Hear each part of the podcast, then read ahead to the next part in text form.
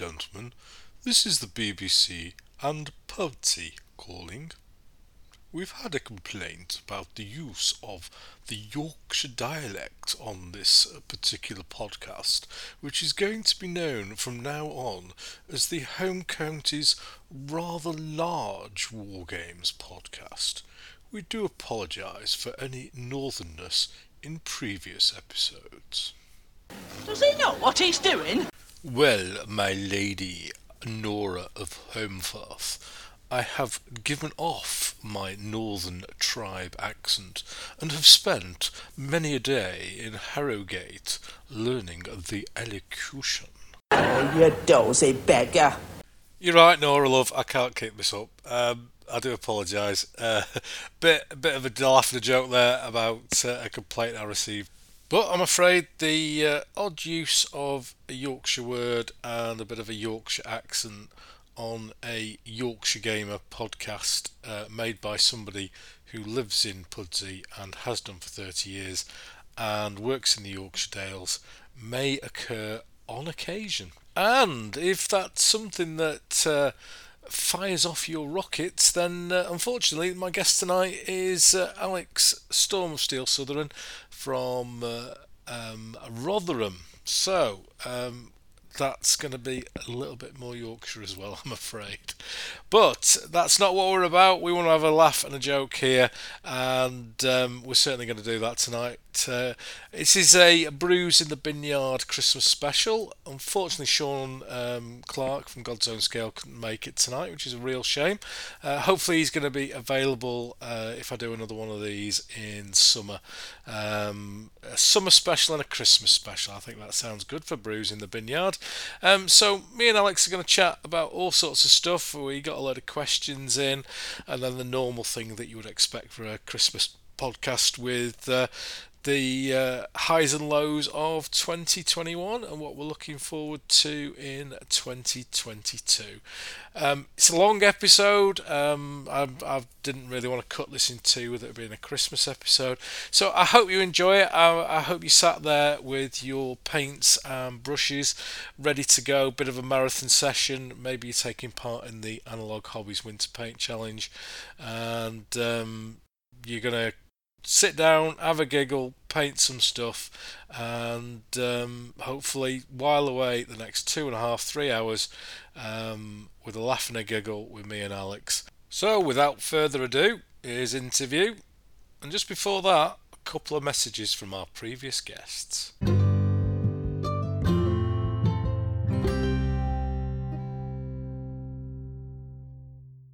Hi, it's Alex, Storm of Steel, here from episodes 15 and 16 of Yorkshire Gamers Reet Big War Games podcast. I hope everybody has a great Christmas and a very happy new year, and I hope that Santa shoves something really nice into your stockings and leaves you with a lot of Christmas cheer.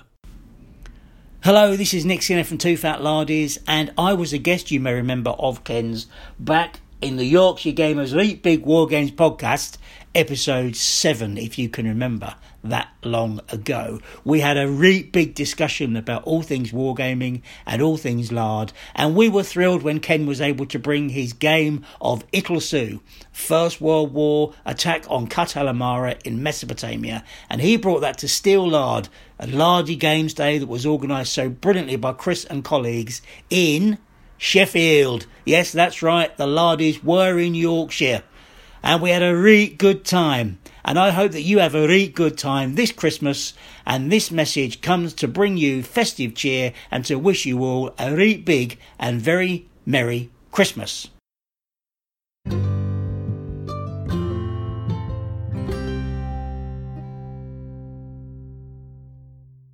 Hello, everyone, and welcome to a special Christmas edition of the Reet Big War Games podcast.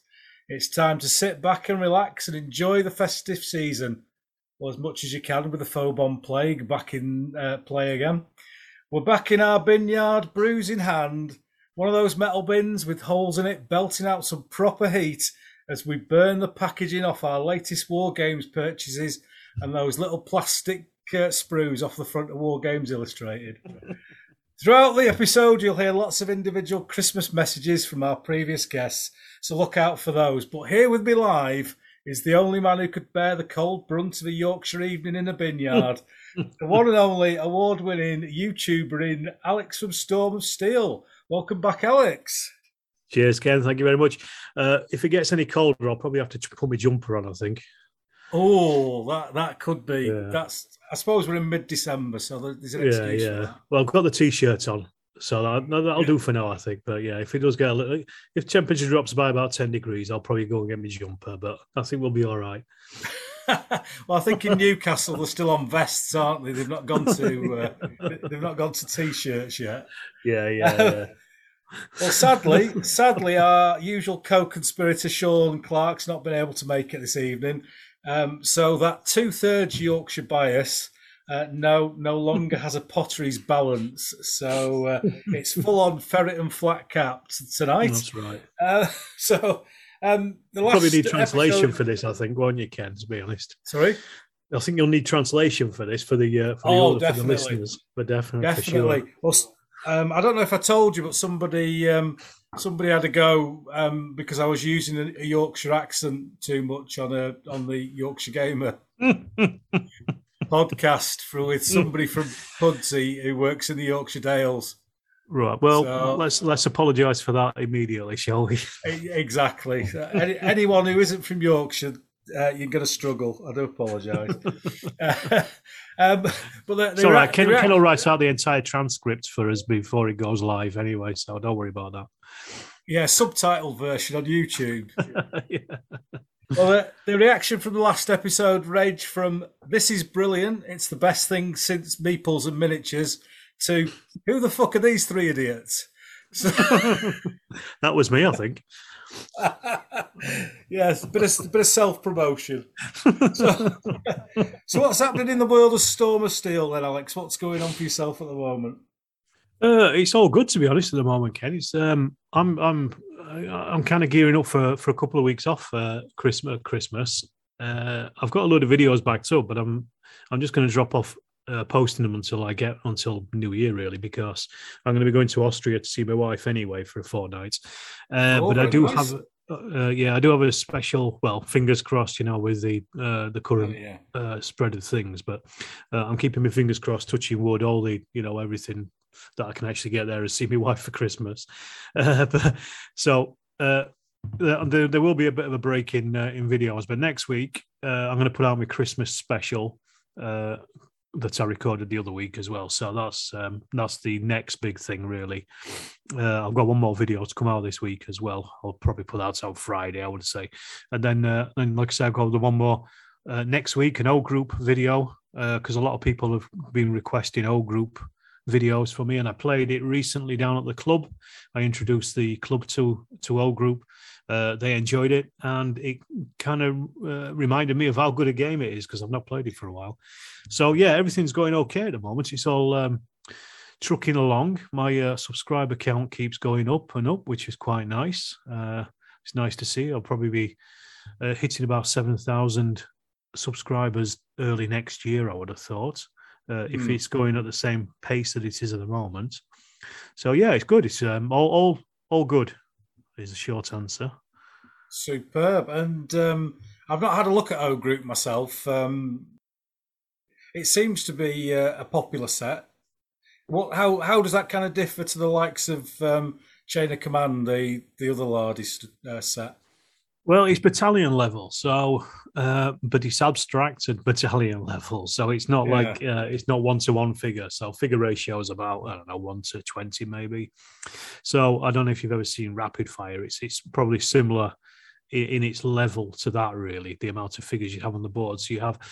Uh, I I usually make up a, a company of of uh, about 27 figures. So you got three three companies. So you're about maybe about 100 figures on the table.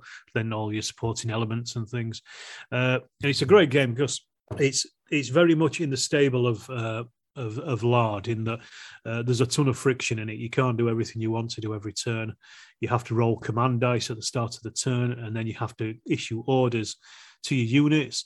At the same time, the opposition is reacting to you by issuing their orders. So you when you first the, the the way it works is the first turn or first couple of turns you feel like you can do quite a lot because you don't have a lot of stuff on the table anyway, because a lot of it's in reserve. So you're issuing these orders and thinking this is grand, like this is great, and then you start taking fire.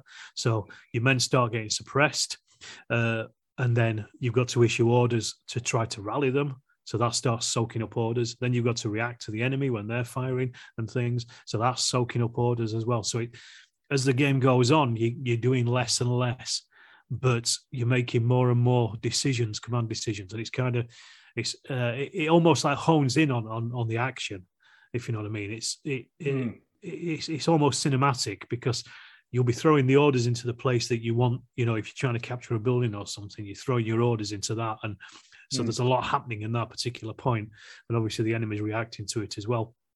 So it works really well, and I like that command style, and I like that command level as well. You know, of of, of an abstraction of, of, of units. So where where chain of command is is one man is one man. Uh, in O Group, as I say, each figure is is you know like twenty men or something. Your platoon is is nine figures, that kind of thing. So it's slightly different in that way, uh, but equally as fun. And there's quite a few nice little touches in it as well with combat patrols and things, uh, where you can use them as scouts, or you can use them to deploy your reserves and things. And it's it's just a nice way of of, uh, of getting troops on the table. Really, it's really nice, um, a really nice system. And once you've played a, a couple of turns, uh, it really settles in your head as well because uh, it, it, it's very intuitive. You know, it's it's mm. very clever in the way that the firing is done, and it's very simple and very quick.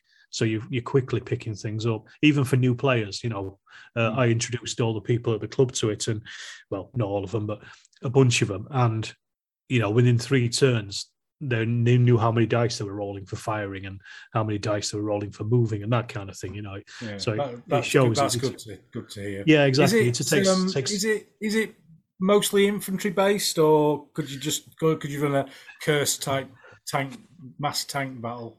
Yeah, I mean, there's, there's rules for using armored armored battalions. If you wanted to, you just swap them out. Um, it's that mm. simple. The only thing I would say with that is because firing is done from individual tank to individual tank model. Um, that's the bit that probably slows it down slightly because mm. each tank has an armor rating, each tank has a, a hit, an AP rating. So yeah. you've got to roll to hit, and you've got to roll to penetrate, and you've got to roll, you know, roll to damage. It's two yeah. rolls, but it's like it's per tank instead of you know per yeah. platoon or per per company. So, but you could, but even then, it's still pretty simple. It's basically it's like a seven or above on two d six to hit, with a plus mm. one minus one if you've moved or if you're close or whatever. So again, these things you know they they settle into your head hmm. pretty quickly. The only thing is the is the armor penetration. But again, once you've done it once, you kind of know what what you once you know what the armor penetration of you say your Sherman is against a Panther, you know what you got to roll in the next time you're rolling it.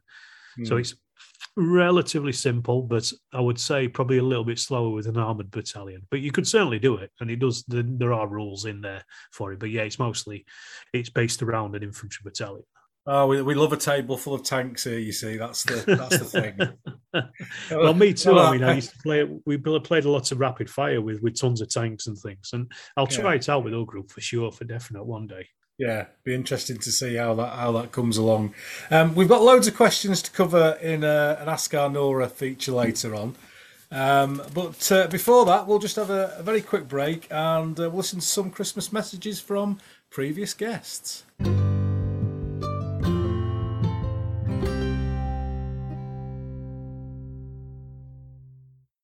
Hello, everybody. Chris Breeze, aka Winston Abreese from episodes 1 and 13 of Yorkshire Gamers Reet Big War Games podcast here. Merry Christmas, everyone, and have a really happy new year. Enjoy the festive period. And remember, everyone, if your extended family start to annoy you, just ignore them, have another drink, and go and paint some figures. Hi, this is David Marshall of TM Terrain from episode 12 of the Yorkshire Gamers Big War Games podcast. Just to say happy Christmas to everyone, uh, and um, let's hope we um, get to meet up a, uh, a, few times over next year at some, some shows and, and, events. I can't wait. Oh, and by the way, I still think avocados are better than uh, mushy peas, but um, that's for another day. Happy Christmas, everyone. Bye.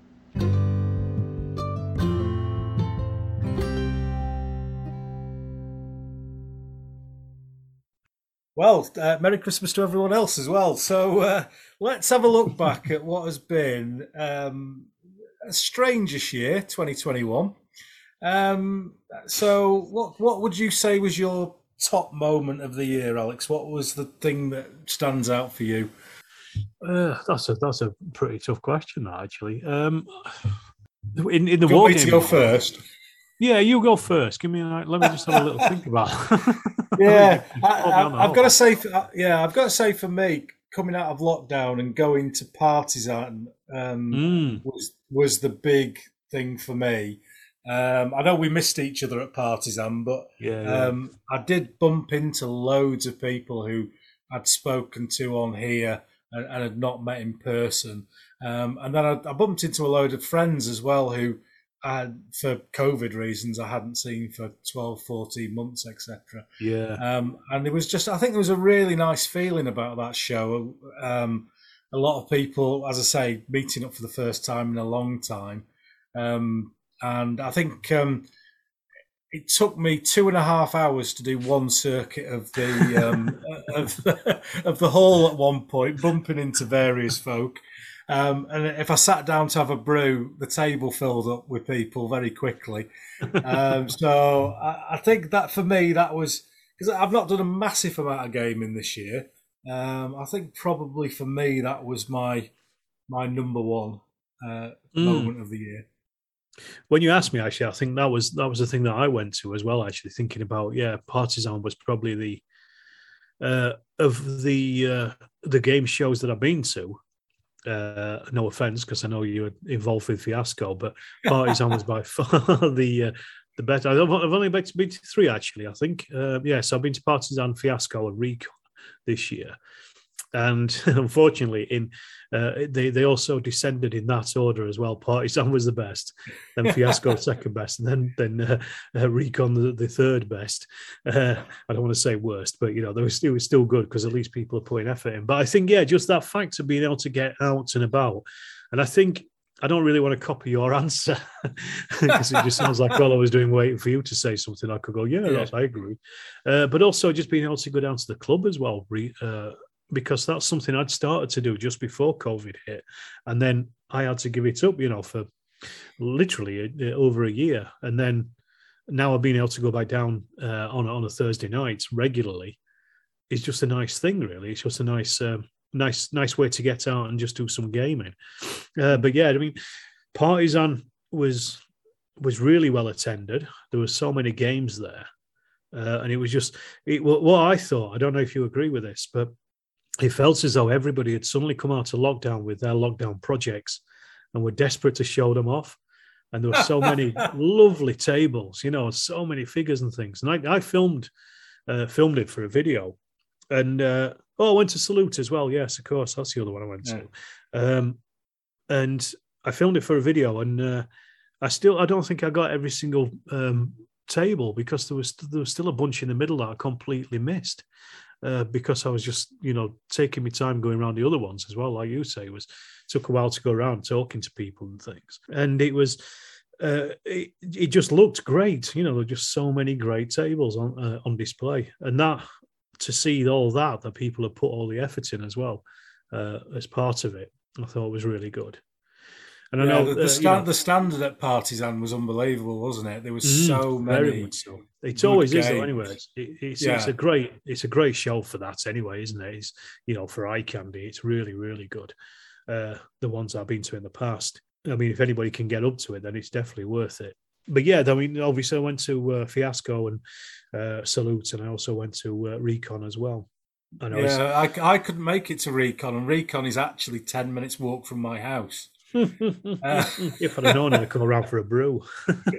well, unfortunately, I was at work, so uh, I'm sure the missus would have put kettle on for you. But uh, yeah, it was uh, it was a real shame I couldn't make it down because uh, it's a nice little local show, is Recon, and it's um, it's not massively well attended, but it's quite a friendly show, and um, you know we've we've traditionally from Leeds War Games Club always tried to put something on there and support Yeah. it. And I was going to take the game that I put on at um, Fiasco, um, Right. But unfortunately, um, work intervened and I just couldn't get there. I think he was suffering a bit from just people being a bit, a bit, uh, I don't know, worried maybe about going to shows, uh, especially. I mean, we're still in the middle of a pandemic, so you know it's not gone Mm. anywhere. Um, and I, th- there was quite a few empty tables I noticed, and I'd been in 2019, and it was a lot fuller in 2019 of tables and people. Uh, Mm. Even like upstairs, the little mezzanine upstairs was was much fuller the first time I went uh, a couple of years ago, pre-COVID, and the same with uh, Salute as well, because I went down specifically to film it for the channel, so I kind of did it as a bit of a you know an expenses thing. Uh, Yeah. and I, I met up with Ian Fuller down there, and he was telling me that I think it, if I remember correctly, it was something like thirty traders had dropped out and forty. Uh, Wow. demonstration games had dropped out, and some of those in the week pre- preceding it. And you could tell. I mean, you know, it was again. I've been to Salute in 2019, and it was absolutely rammed when I went. Uh, and this time, it just felt a lot, a lot thinner in the crowd, and also just the things that were on display. That's not to say that the stuff that was on display wasn't good. You know, it was, but uh, you could just tell there was there there were there was hesitancy, and I think I don't know if I read this somewhere or someone told me that normally Salute gets about ten thousand people, and I think they had something like four thousand through the door this year. Yeah, that's that's a I- I big. could be wrong on that, but yeah, it's so it's, It's, I mean, it's Salute interesting. four thousand Yeah, is a lot of people, isn't it? But you know, if Yeah. like Pudsey, if say they get two hundred, but they only get hundred through the door, you know, that's a massive difference, difference. isn't it? Because it's such a small show, it has more. It's interesting. It's interesting how that flipped though, because Partisan was packed, wasn't Mm. it? If you remember, it was absolutely rammed, and we were queuing around the car park for ages to get in. Yeah, Um, And then from from my own knowledge from working Fiasco and being involved in the club, we had it was one of the best years in a number of years for people through the door. Oh, really? Um, and there'd been a there'd been a conscious decision by the club to reduce the number of games that were there and reduce the number of traders that were there so that people were more spread out. But there wasn't any cancellations. And then you go to you go to salute, and I didn't go, but I saw the you know the videos and stuff, um, and lots and lots of empty tables. Mhm. Um, and then people I know who who had been to Recon, like yourself, said numbers were down as well. I don't know. Yeah, I think with Salute, the thing was as, as well with the Excel um, center, we're asking for either COVID certification that you'd been vaccinated or that you'd had a PCR test that was negative in the last 24 hours or whatever, you know, like before you went in. And they were asking at the door. So I wonder if that might have had a play of it as well for some people not wanting to go for that reason, or I don't know. I don't want to go off on any tangents here, but you know, I think there's probably some people that probably just don't want to, you know, don't want to don't want to face up to that for whatever reason. So I think I think that might have come into it. But yeah, I mean, fiasco. Uh, I know I spoke to you earlier. two. We, we were talking, and you were saying then that they you'd th- purposely thinned out the the numbers of Yeah. tables, but that didn't it. You know, there, there, there weren't as many tables as there normally is, but because the tables that were there were full, for me it didn't feel like it had an impact so much. Hmm. Whereas at Salute, there were tables laid out that were empty. Yeah. You know what I mean? So it felt like if you could see the emptiness in it almost. Yeah, You well, know- there, was some I mean? big traders that just didn't turn up, wasn't there, or or cancelled very late. Yeah, Um, yeah. Once you've already put a twenty or thirty foot stand out, ready for them to turn up, and they don't, uh, I suppose you can't tidy Not away and can do, there, reorganise. all. Well, I know that the, the next salute is going to be in April, so it's not going to be like a year away. It's um, it's going to be quite early in the year. So fingers crossed, you know, we'll be out of the the the the, the COVID Christmas rush, and uh, you know, things might be fingers crossed again. Touch wood, things might be back to normal a little bit if people have had their vaccinations and boosters and everything. We might be, you know, I'll probably go down again depending on on dates. Obviously, if I can get down there, I'll go down again because the videos of of game shows always do well in numbers from my, you know, from a, a purely uh, yeah. mercenary point of view on my part, and uh, and it's not it's not really a, a, a, a difficult thing to do to to pop down to London for the day, is it? Really?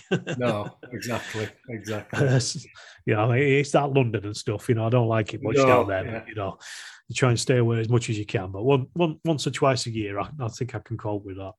Well, you can, you can you can get a vaccination for going to London, can't you?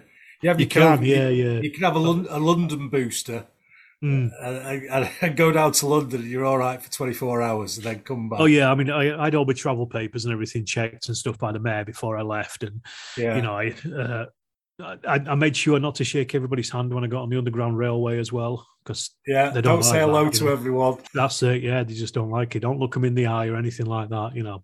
So I'd, I'd, I'd, I'd had my prep from uh, from the mayor, so we were fine before Yeah. I went. And then the, the Lovely. town came out and they all saw me off on the train and everything. It was lovely. Oh, did you have like a nice. marching band and flags and They everything? did. They did. Yeah, yeah. It was great. It was great. Proper brass, brass band, you know, playing it up as I, I steamed away in the into the uh, into the Oh. distance. Yeah. They did, they, they did that here apparently for a for a, a guy who went off to fight in the Boer War in in, in the early twentieth century. All the, that all, right? the, all the all the town turned out, marching band, everything, and he, he walked down the road in his in his khakis and everything, and then he, he got shot about two days after he got there. Poor lad.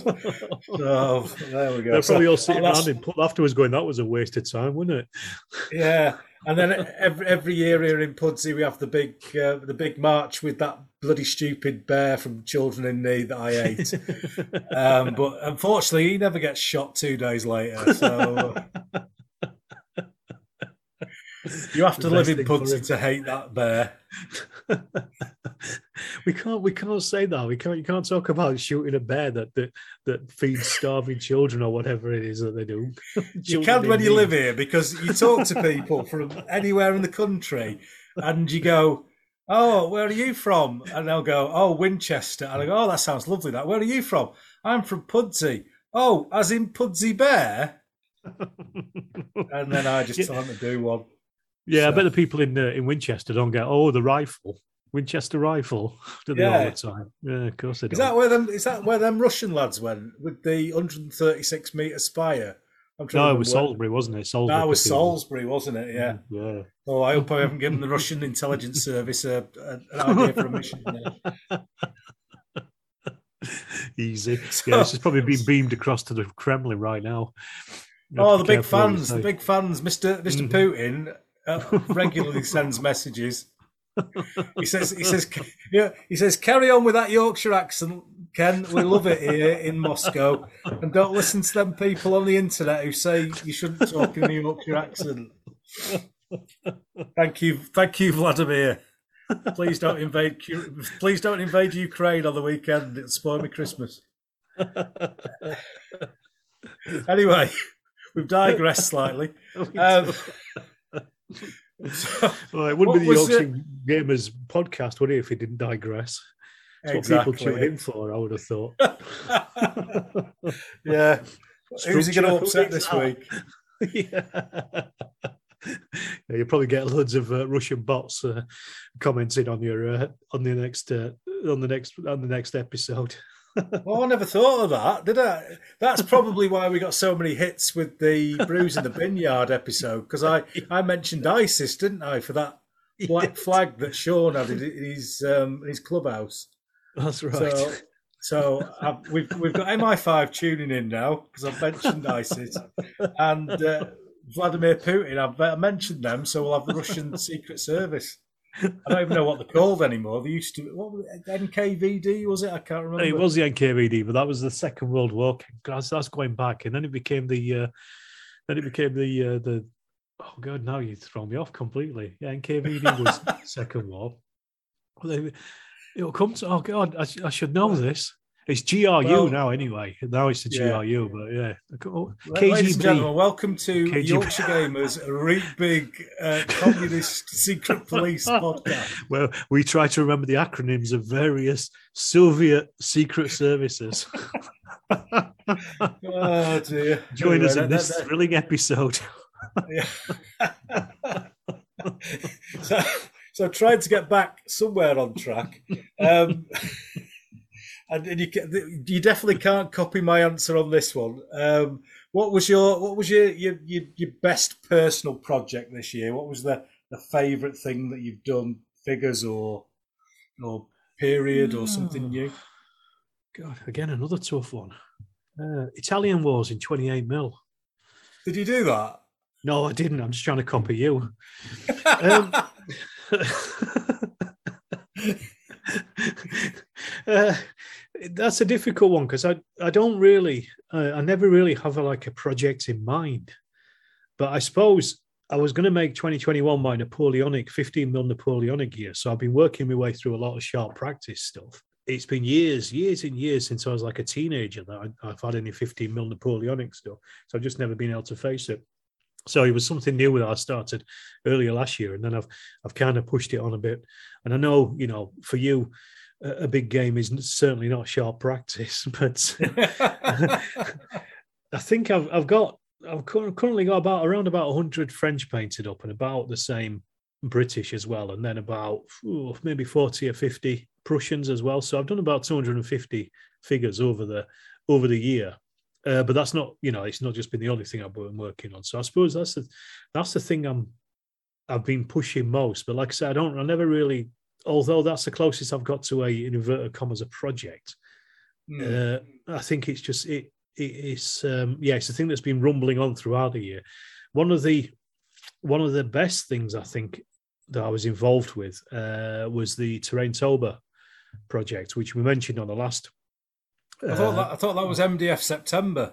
It was meant to be MDF September or MD, MDF September, MDF September, but yeah, it got changed because I was away for September, so I couldn't do anything. But yeah, the, um, the video is out now. Did I? I can't remember if the video was out before when we were talking last. Uh, mm. But if people want to check it out, what we did, I'll just give you a brief précis of it. Is on Twitter we had the uh, Terraintober hashtag. John from Wise Wolf Paints and Richard Naylor were involved in the uh, the formulation of it. So I've got to give a shout out to them. And basically, all that all I said was make a piece of terrain over at least one piece of terrain over September, over October, and I'll, I'll make a video about it. Um, and so what I did, I just basically made like a load of gardens and scatter terrain and things like that, stuff that you don't normally make, but it kind of pushed me throughout October just to to make things, you know, to to, mm. to add to the terrain. So that was really good. And then I collated all the the photographs that everybody had hashtagged with Terraintober put them together into a video. Now it turns out there was, I worked it out, there was something like over 90 people got involved. Wow. And it did at least one bit of terrain. Some people went above and beyond, like made loads of it. Uh, like Per um, of Roller One, he he wrote a blog for every day in, in October about Terraintober with a new piece of ter- terrain in his unbelievable like you know but uh, ter- uh, Per's a kind of man that does like a, a challenge i think and yeah. um and so I put this video together. I think I, I counted up there's over 700 photographs, individual photographs of um, of, of terrain that people had made. So I put that splash splashed them all together. What the because the video I didn't want the video to be too long. I gave every single photograph three seconds on the video. Wow, that's that's quick. It is, but then there were some people that like you know got twenty photos, so they got like yeah. quite a long time. But I thought what I'm going to do is I'm going to give everybody exactly the same amount per photo that they, they've entered into it. Uh, but uh, the thing is, because it's a video, you can just pause it. You know, you just hit spacebar, mm. you just hit pause or whatever. So you can just pause it anyway. And what then I also put a timestamp in as well for every, everybody's name and where they came up on the video. So again, you can just it's like an index. You can just find yourself, or you find somebody particular things. But the what I didn't I underestimated was a vast amount of work that it took to make this video. because, like I said, there was 700 pictures, and then there was 90 people. So, I, and I wanted to name everybody as well. You know, give them their Twitter handle as hmm. well in the description. So I had to go through. I, I had to. I worked for about oh, it must have been about a full week, I think, of just downloading photographs from Twitter that people have put on and trying to find them and then separating them all out into the individual people, then finding all their Twitter handles and making sure that they all worked, up, uploading into the video, and uh, and then adding all the other bits and pieces you need to add to a video, like names and things, and then adding all the description and stuff. And it just went on and on. It took about three weeks to actually put this video together. So there's not a chance in hell that I'm doing it next year. Did you did you think about dropping some subliminal messages in with those short. You, you can. if it's only three seconds, you could have had like a quick flash of vote vote Storm of Steel in Caesar Awards or something like that. I could have done, couldn't I? I didn't think about it. Uh, I was too fixated on getting the bloody video finished, I think, rather than messing about with it. that, that, yeah, was- that, that was big in was the gonna do it- eighties, wasn't it? If I was Subliminal messages. Yeah, it was. It was a big thing, wasn't it? And, and, uh, and it, was, it was one of those things that self perpetuated itself, wasn't it? People started talking about it, so then people started doing it. And it just, yeah, yeah, like you know, some uh, something came true because somebody started doing it. But yeah, I think if I was going to do it again next year, and I, I possibly will, um, I'd, I'd do a video again, but I'd probably have a little bit of a stricter, you know, uh, entry level that you you can only post your photographs on a particular day, and then yeah. you know it's going to be have to be a finished item rather than work in progress. But some of them, like because they, they were work in progress, so I wanted to show, you know, the the photos of them of them going from a pile of MDF to a finished building or whatever, you know. Mm. Like I say, people, you know, people really got into it and, and did a lot of a lot of good work in it, and it's and it's really inspirational. Just look at the video again, just to see uh, what everybody was up to. It's kind of like a bit of a time capsule as well, I suppose. You know what we Yeah, it'll be good to go back to in a in a, in a couple of years' time and have a look at that. Mm. And uh, I take it Joe the Wargamer was involved. What? Um, what He certainly put was. Yeah, uh, one of the reasons the video took so long is because he asked me if he could take some uh, really nice photos of the stuff that he'd done. So I thought, I can't say no, can I really? I mean, this is a terrain king, you know what I mean? It's like, that'd be like turning down Michelangelo if you're doing a painting contest or something, isn't Yeah. it? You know, I, so I said, oh, yeah, I'll hang on for you. And he got some photos for me. And uh, so they were, they, were- they, they weren't actually hashtagged on Twitter. So there's a bit of an exclusive Joe the Wargamer terrain in there as well that you wouldn't have seen on uh, Terraintober. There you go. so Oh, that makes people go, should make people go and watch the video. Nothing else. brilliant, absolutely brilliant. I suppose for me it would be um, the 28 mil Roman Legion that I did. Um, Oh, yeah. right back back at the start of the year. Um, still not been gamed with at all. It was uh, a bit of a what do they, what do they call them when you have a do a project just for yourself? I can't remember. Uh, Um, Passion project. passion projects or something like that. Yeah, so Yeah. it's been sat in a box ever since. But I've never painted so much white in all my life because I decided to do like linen white tunics and white shields and and I've never got through. And I've, I didn't even use half a bottle of white Vallejo. So really. there you go. Shove, shove your wet pallets and saving your paint. you should have done what I did and did them with the uh, the Asterix Romans with green tunics with white Yeah. and black trim. That's what I did when I did my infamy ones. They, uh, they're all the asterisks. Uh, and that was my uh, historical research, re- rereading Asterix. So on to um, new war games releases and new war games stuff, and um, I suppose for me, this is not something I'm going to game or going to play, but um, the the epic warlord stuff I think is probably the the biggest new thing this year, isn't it? It's uh, yeah, yeah. Uh, the the the Waterloo box set I think is set to to to, to come out at the end of January because I'm I've got the another taking pre-orders at the moment. Uh, I've actually asked up Warlord if if they uh, want to send me any any sprues or anything for a review on the channel. Yeah, Uh, they said they would because I've got a trader account with Warlord which I occasionally use, and um, yeah, I'm I'm not particularly interested in in either black powder or even the the the, the warlord thing itself. But yeah, I think it's just been nice to show people what they are because there is a lot of excitement about it. I'm up to my neck in in 18 millimeter Waterloo, so I'm not going to go 13.5 millimeter either. yeah.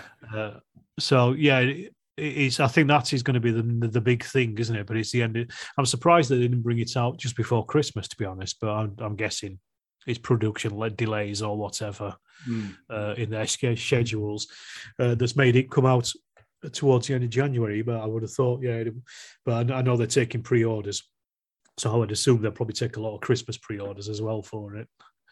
Well, there's no coincidence, obviously, but the, the, the Epic ACW came out just after this podcast started. So I'm not mm. claiming that it's my fault, but there's got to be a link. it is now, your fault. Of course, It's yeah. a- There's, of course, there's a link. Yeah, yeah, yeah, yeah. You know, Warlord Games were all sat around. They heard a new podcast and went, you know what? That's a bloody good idea. Like, let's get some big game stuff out. Well, the big alarm went off. The Yorkshire Game Over alarm went off in, in Warlord. The big red Yeah. flashing siren. Whoop, whoop, whoop. Quick, hit the button, get the thing out. Like, like the time when it went off when they nicked one of my photographs and used it without asking me. Is that right? What was that for? That was um, it was a Mark Six light tank in in Counter Scheme, um, and um, I'd put some photographs up on on my blog of painting it and stuff, um, and then I got a, a, an email promo email from Warlord, um, and it was picture of the tank. You're like, I recognise that. I thought, bloody hell, someone someone's done a really good copy of my. It's mine. So uh, fair play to them. They they, they did apologise, and it, it was it was somebody new to the to the Right. promo team who'd um, right. seen it, and they put a nice write up and they included my details and everything, but they just didn't ask me. Which is kind of yeah, it's just nice to be to be approached, isn't it, beforehand Yeah, sometimes. yeah. yeah, So, yeah. Rather than I've just get not- that I've not- surprise. Yeah, I don't hold a grudge against them or anything. Honestly, yeah, speaking of th- things like that, weirdly, um, I saw on the uh, on, on Peter Pig they've just put out their new 15 mil uh, online magazine for their for their games and things, and there was a, a, re- a report of Salute, and I was looking through it, and there was photos of Per's uh, Poltava uh, Yeah. game, his six mil game. In the background, there's me interviewing Per. you know, to see so whoever it was was taking photos at exactly the same time I was standing there. It's just weird, like to see yourself just pop up in a photograph. You know, when you're doing something weird like that. Well, yeah, so, so so that that's something slightly similar happened to me um, a few years ago. Um, somebody was banging on about big games and um, people having the back to the crowd and not talking to people and not Hmm. engaging with the audience. And, and Yeah, they, yeah. they showed a showed a picture of um, our Jutland game that we put on at Derby. Mm-hmm. Um, and of course, I was in that photograph. And guess what I was doing? I was talking to a member of the public. So it was like, mm, yeah, you're a bit wide of the mark there, a bit wide of the yeah, mark. literally doing the thing that you, you're complaining against, literally not doing the thing you're complaining against. Yeah, mm. Brilliant. Some strange people out there, but there we go. So, um, just to, just to round this bit off, then, um, what would what would be the favourite game that you've played if you could pick one out, one that you've done this year, 2019 or 2021, God no, Yeah. two years out. Yeah, Alex, two years late, mate. Yeah. Uh, favorite game? I don't know. Um, I think maybe actually introducing uh, the club to, or some of the guys at the club to Chain of Command. I'm I'm stuck in my ways. I like, you know, I like I like what I like, and I don't like new things. You know, that sounds right. that. That does. You know what I mean? if I like something, I like it. If I don't, I don't. And uh, and yeah, what I've done is this year is I've because I've been going out the club a lot more. I've been I've taken Chain of Command down and I've tried to get as many people to play it as possible because I like playing it and I want people to play it against me.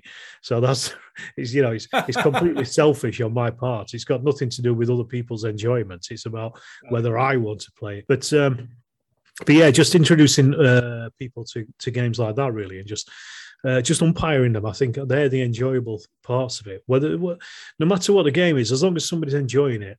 Uh, so it's yeah, it's a bit of a that's a bit of a woolly answer because I really enjoyed the um, the O group game as well that uh, we played again at the at the club, uh, and just the fact that you know people were getting into it and enjoying it and showing them a new a new system and things as well. Even though I got all the rules Mm. wrong, of course, uh, you know that kind of thing. They're, they're they're some of my favorite kind of games. So Mm. it's nothing for me. Well, O group is quite new and shiny, I guess, isn't it? But um, nothing else is particularly shiny and new. Yeah. Uh, I've just enjoyed enjoyed introducing new people to to games that I like a lot. I think that's that's the uh, that's that's been a highlight. One of the other highlights, of course, was uh, playing your game at uh, Steel Lard. Ah, very good, very good. I was, I was going to say for, for myself that was my favourite game. Mm. Um, no, you're copying I- me. You can't. You can't say that. This is not how it works. well, because I'd gone along and um, well, you tell And people I'd- about it. It was your game. You tell them about it. But yeah, I really Yeah. enjoyed it.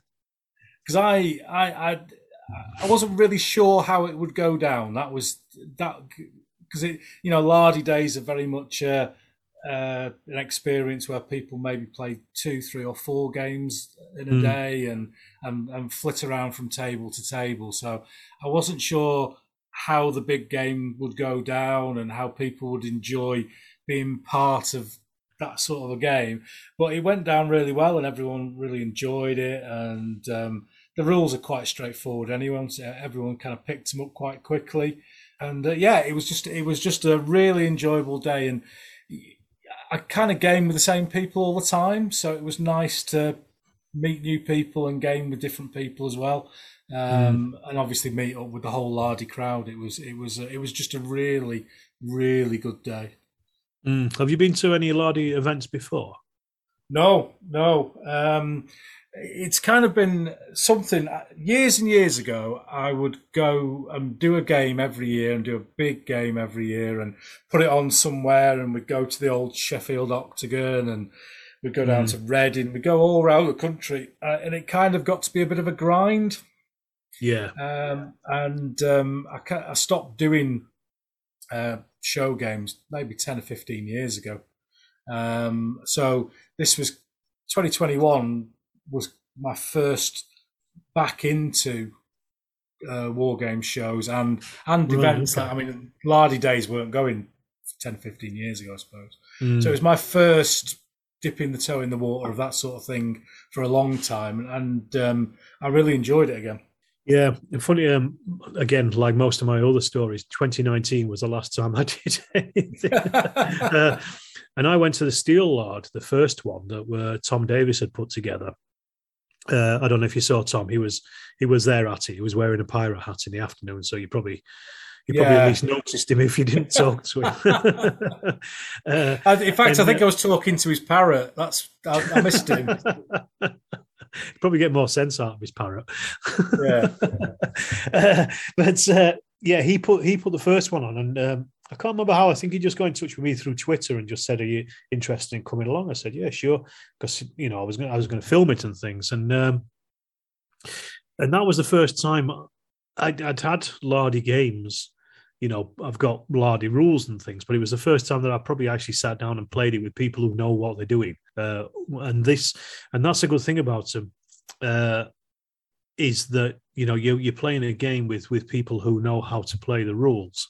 Hmm. So the nuances that are in Too Fat Lardy games, they come more apparent when you're playing it with, like if you, you know, if you if you're two people who've never played any Too Fat Lardy games before, you sit down and try to play the rules. You probably a lot of it is probably going to get lost on you Yeah. because there's a lot of subtlety in. Uh, especially in some of the newer rules like sharp practice and chain of command and uh, and and even things like What a Tanker and stuff like that and it's stuff that you would miss, I think, if you're if you're playing it for the first time. But if you're playing it with somebody who is umpiring and saying, right, with you know, well, you've got these cards, so you can do this, or you can do this, Yeah. or you could do this. You know, you you it's taking it, helping you work the game out a lot better, I think, and it Mm. and it's and it kind of pushed me over the edge. And I think you know, well, that's what they're designed to do, isn't it? At the end of the day, you know, they Yeah. they're they're adverts for the Lardy games, and Mm. fair enough. You know what I mean? They're a business. They Mm. you know they want to make their money. Uh, but it also means that you know you you'll probably end up like I've done, going out and buying a load, pretty much every single set of their rules that they've ever produced uh, off the back of it, and then Yeah. thinking actually I don't particularly want to play any other games. I could like these. I'm complete Yeah. convert to lard. But yeah, stuff like like you know like um, if the Lord spare us, I'll prob I would have probably never played that un- until I played it at Steel Lard with you Hmm. and and I thought, what a good game this is. And this is it's a lardy game that isn't a skirmish game, that is still a lardy game that works, you know, at a at a large level. So yeah. that evening, I bought a copy of it, you know, completely off off uh, off playing off playing your your version of it, you know. So it was it, it works, you know what I mean? They, they they put these things on and then they make sales off the back of it because you enjoy playing those games so much. And there's Yeah. absolutely nothing wrong with that, I don't think. And I think it's just and it's and also it's not the Lardy Day games. I'm like this is kind of an advert for Lardy games now, isn't it? Lardy Day games place. Uh, they, it's they're they're not like a normal convention because you go there, like you say, you specifically play games, and you can, Yeah. if you wanted to, play like four games in a day. Uh, Most people probably play two, maybe three at the most. Mm. Uh, I mean, I played yours in the morning, then I I ran two in the afternoon, and uh, and some people will do shorter games, some people will do longer games. Yours was all the way through the day, wasn't it? Mm. and uh, and and yeah, you're there. You're not you're not there to to to go because you know Richard doesn't even take any stock up with them or anything like that, which that surprises me to be honest. Because Yeah. they probably sell most you know loads of stuff. Uh, they probably end up getting a lot of sales off the back of these things. It doesn't feel like it's a commercial. It's, it's been Yeah. pushed on you from a commercial point of view. Do you know what I mean? It's not like you walk in, there's a rack of, uh, of of rules there. You know, you, you can buy some right now kind of thing. You, you do it off your own back afterwards after having enjoyed the day and the games. It's Yeah, there's, that there's no sales pressure, is there? They're, they're not. No. They're not coming. They're not coming up behind you. Rich Mm. doesn't come up behind you with a, a deep pocketed suit, suit and open, up, open it up and go, "You want to buy some of these, mate? You want to buy some of these?" yeah, exactly, exactly that. It is. It's just you. You just go. You play the games. You have a social. You, you know, if you're not too tired like I was, you go and have a curry at night. Uh, you know, there's obviously lashings of of cooking lager going on, Yeah. and and and yeah, they're just good fun. And they, they, I think they've been the highlights. I mean, I went to Ebor Lard up in York, and then I went to Steel Lard as well. And I'd like to go to more of them, you know, next year when they come up. Uh, but the thing is, they do get they get filled up very quickly because they- they've only got a certain amount of space and a certain amount of games. Again, it's it's not like a convention or or a show, is it? Where you just turn up and walk around. You're there. You have a space at a table to play a game. Mm. I And didn't quite realise how close Ebor Lard was to me because it's in, it's in between York and Harrogate, isn't it? So It says it's up in uh, Kirk Hammerton, uh, yeah, it- yeah, one of the Hammertons. It's only um, it's only half an hour away from me. I didn't quite realise where. Yeah, it was. It's exactly an hour away from me up the A1. It's uh, so it's not it's not so much of a trial to get there. Well, I think we've we've we've killed 2021, so we'll have a short break, uh, and then we'll talk about 2022.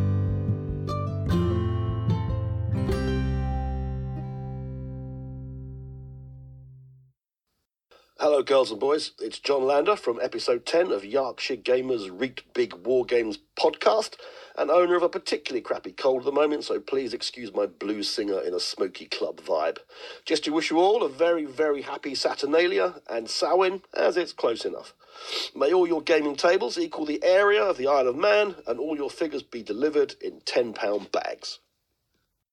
Hi, it's Jason Weiser of Military Miniature Magazine from episode 17 of the Yorkshire Gamers Reet Big War Gamers podcast.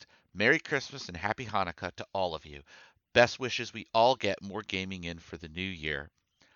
Listen to the Yorkshire Gamers podcast and subscribe to Military Miniature Magazine. Thank you. Have a good holiday, everyone.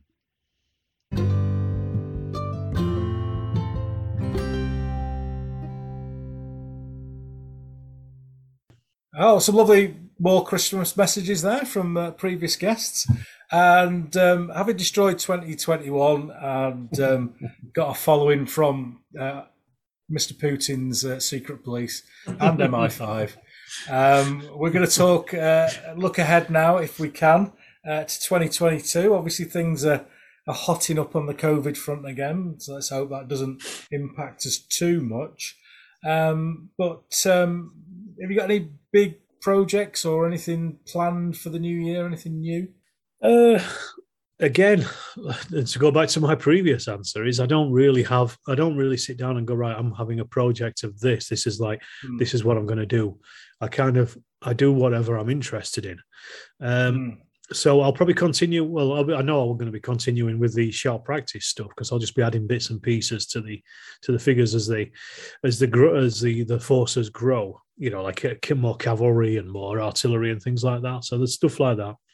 I just read just today actually. I got in the post. Um, speaking of Too Fat Lardies, is um, the Algernon Algernon pulls it off um, extra supplement for Bag the Hun. It's the First World War one. Yeah. my real love is is First World War aircraft. I absolutely love them. I love Wings of War and Wings of Glory, but this is a, Mm. a crunchier version of that, done on a hex mat, and I've got the hex mat, so I just need some aeroplanes now. So I think that might be an early early 2022 project is to get some First World War aircraft. The problem is I used to have hundreds of uh, 1300 scale uh, First War aircraft, and I sold them all when I was a nipper, and I can't no idea where they've gone to. Uh, so I'm gonna have to buy them back, but I know Skytrex still do them uh, at this point, and I think they're I think they're okay. I don't think they're they're amazing, but I think they're they're, they're quite nice little planes. Um, maybe There's a couple of don't know. manufacturers. Isn't doesn't um, the people they do Navwar? Do they do them as well? And they've got they they they're a little bit more detail with them and have individual struts and stuff like that with them.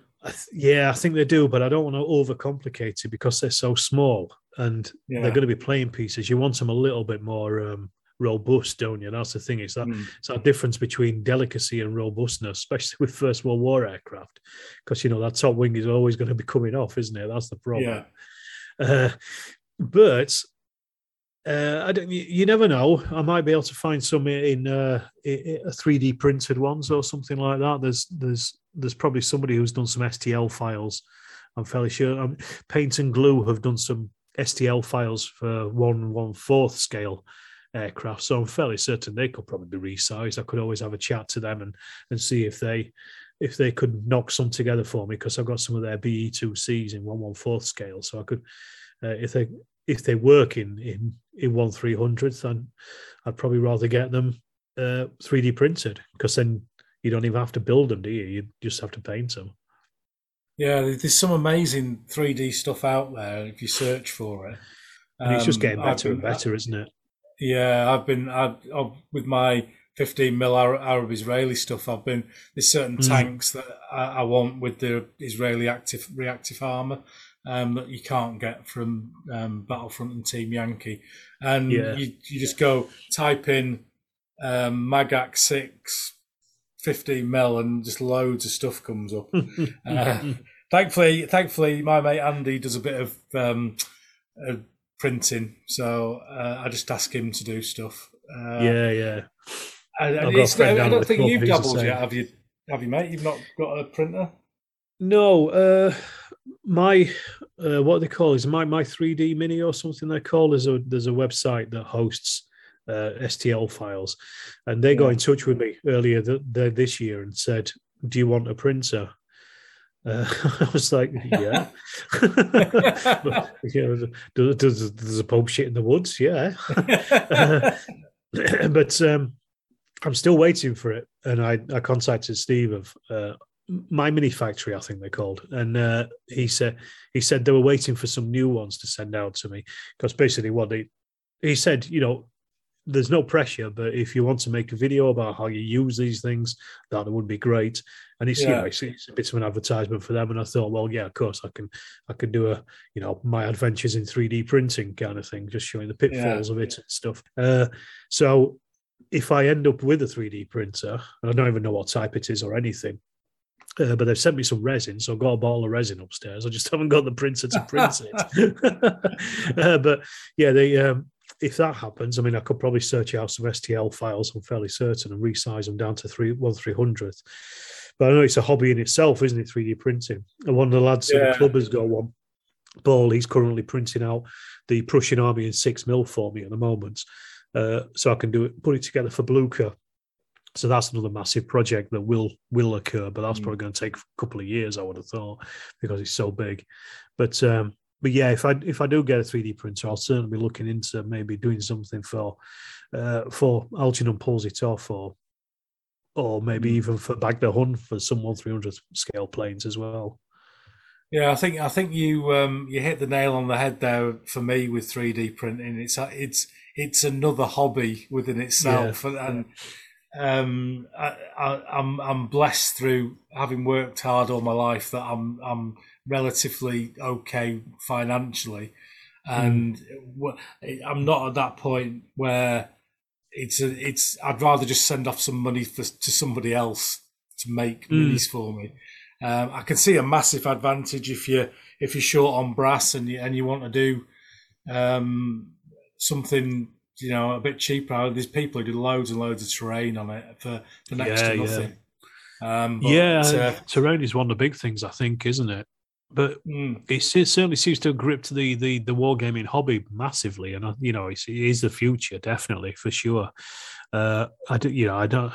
There's no point kicking against it. I don't think and and as you say, the, the you can find the weirdest, the weirdest vehicles or you know nations or whatever that the the it wouldn't make any financial sense for a wargaming company to make because they wouldn't sell they'd sell so few of them but then you know when when you're creating an stl file you only have to make one of them don't you and then you just download yeah. it and, and, print those off as many as you want so it makes a lot more sense for a sculptor to make all these weird and wonderful vehicles to fill in the gaps. And it works perfectly well for that, I think, you know, as much as anything else. Like you say, you can get your Panzer fours from Plastic Soldier Company or from uh, Battlefront, but then, you know, you get your, I don't know, your weird conversion Panzer four, your, uh, your, your tank recovery Panzer four from a 3D printed file, you know, because why would Plastic Soldier Company make those? You know? Yeah. yeah.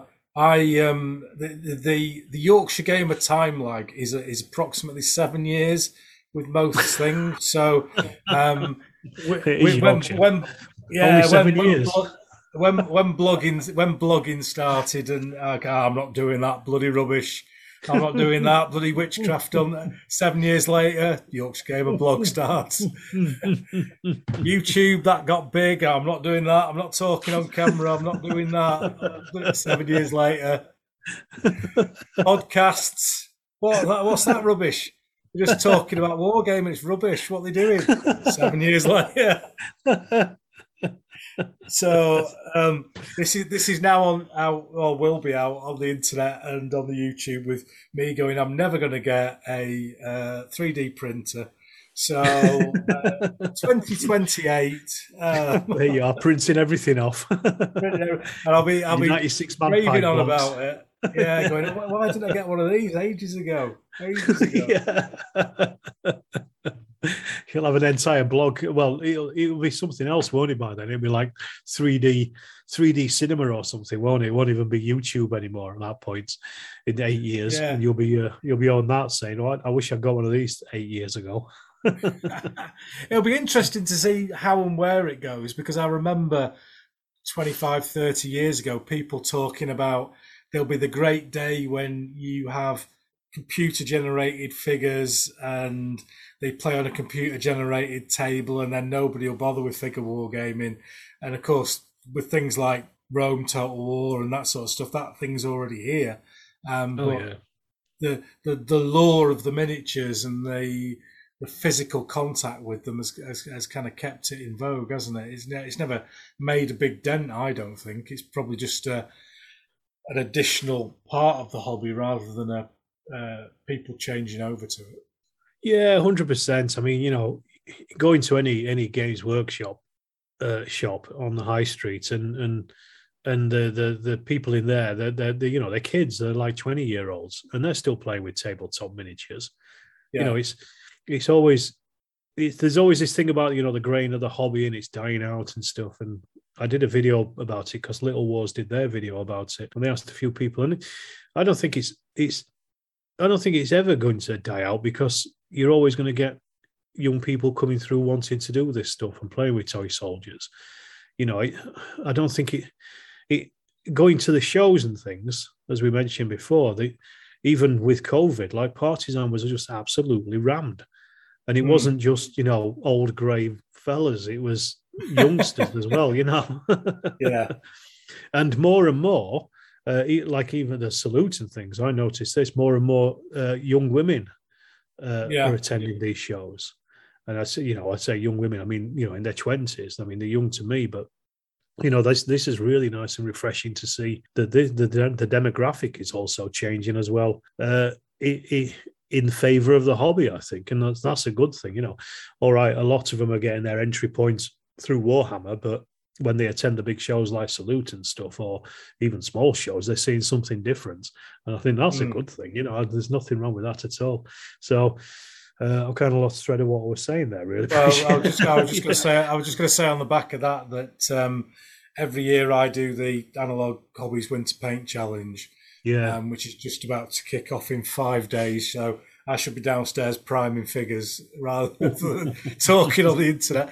Um, but that for the first time, um, there's um, Tamsin Piper, who um, yeah, Wargaming Girl is, is her blog. She's always been part right. of it. Um, um, but there, there, are, I think, there's three or four uh, female entrants this time. Um, and so one of them's not painted before, so that's going to be great. Seeing them getting involved, and mm. and um, people have been running um, uh, like tut- based starter tutorials for new people right. coming in and and getting other people involved. So it, it's great to see, and uh, I'm I'm looking forward to the the challenge this year.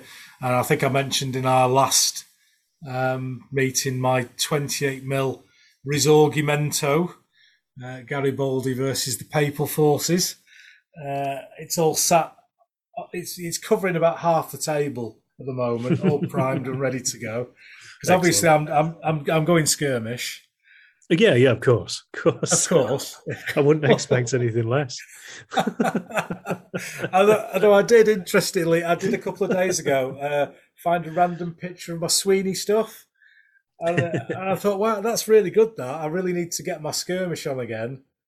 I say, I say again. I mean, for the first time.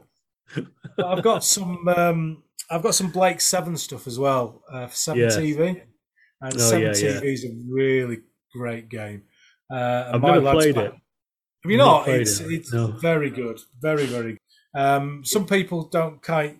It's like the concept of it being a TV show rather than a than a than a battle and a war. Um, yeah, they kind of don't get that, but um, the, the, the mechanics of the game are really good. Right. Okay. Um, and um, that's, kind it, of what appealed to me actually. What little I know about it is the fact that it's, it's, it's split into seasons and things, isn't it? Or is it episodes and stuff? It's yeah, it's all very uh, yeah. So this is all um, TV uh, themed, isn't it? Whatever it is you're playing yeah. on, I quite like that idea something yeah, different. I think I, th- I think um, there's there's quite a bit of Too Fat Lardy kind of stuff in it because okay. you, you your game is an episode of your series, mm. and then um, you have different acts within. So you have like an act That's one, right. an act two, and a finale, and each um, section has its own deck of cards. Um, right. And each one, you turn one of those over, and it adds friction.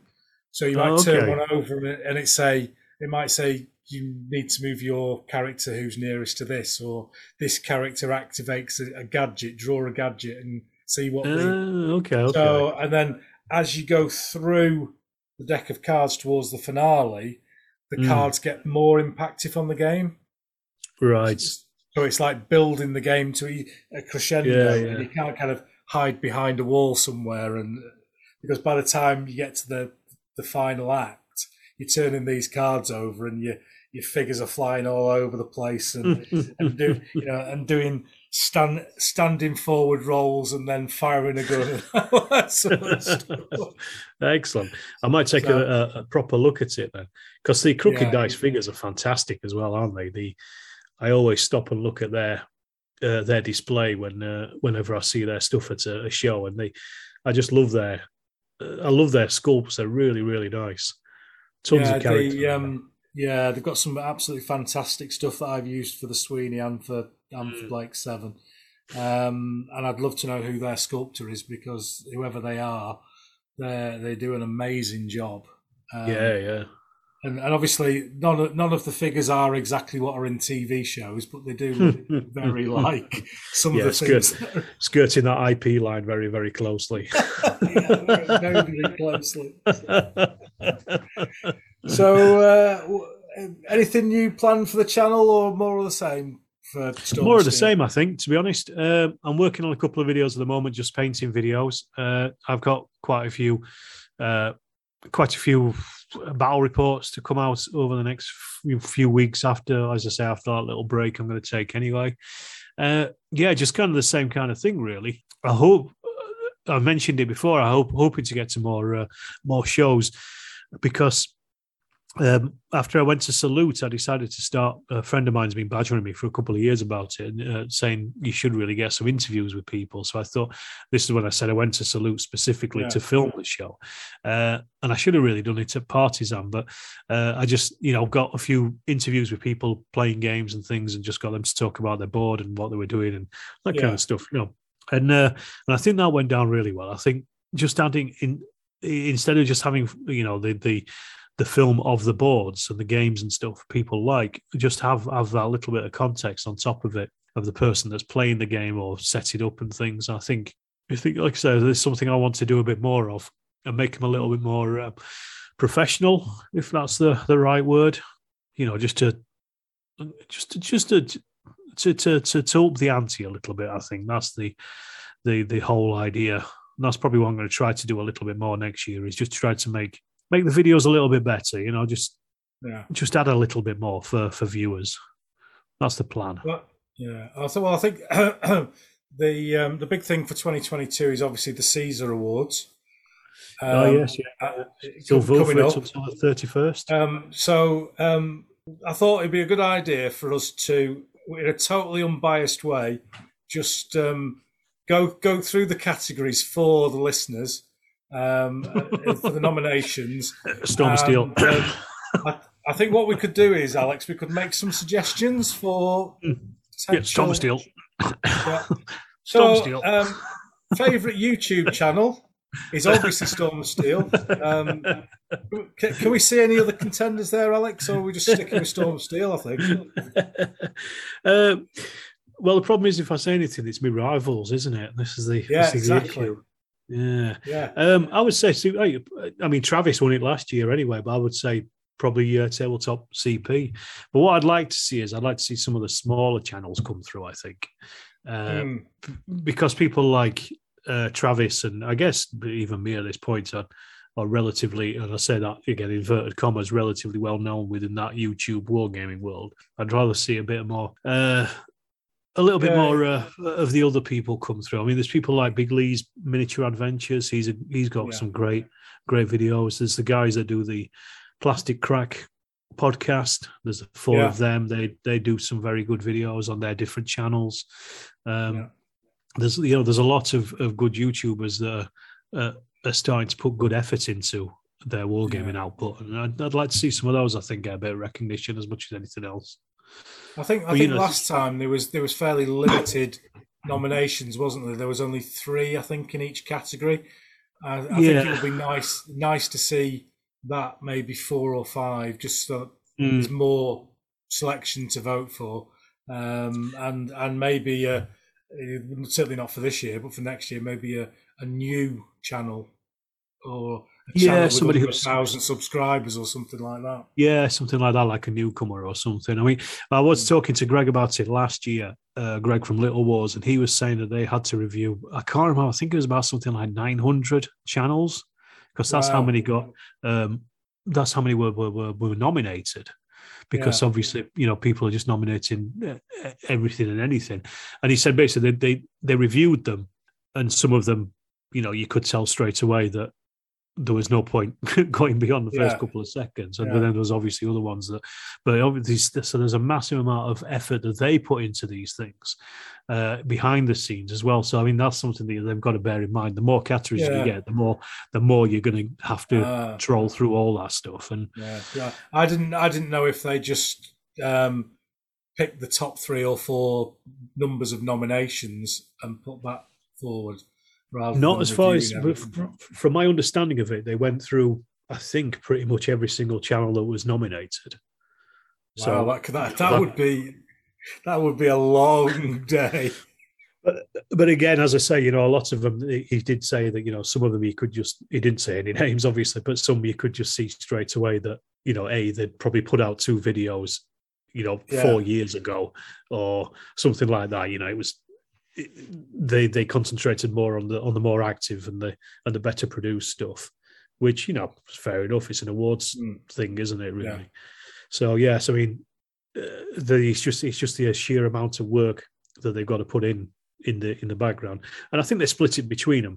You know, because there's a big group of them, so they all like took Mm. a certain amount of them each and, and went through them, Mm. and then narrowed it down from that point. of you have these eighty channels to look at, and I'll look at these. yeah, exactly.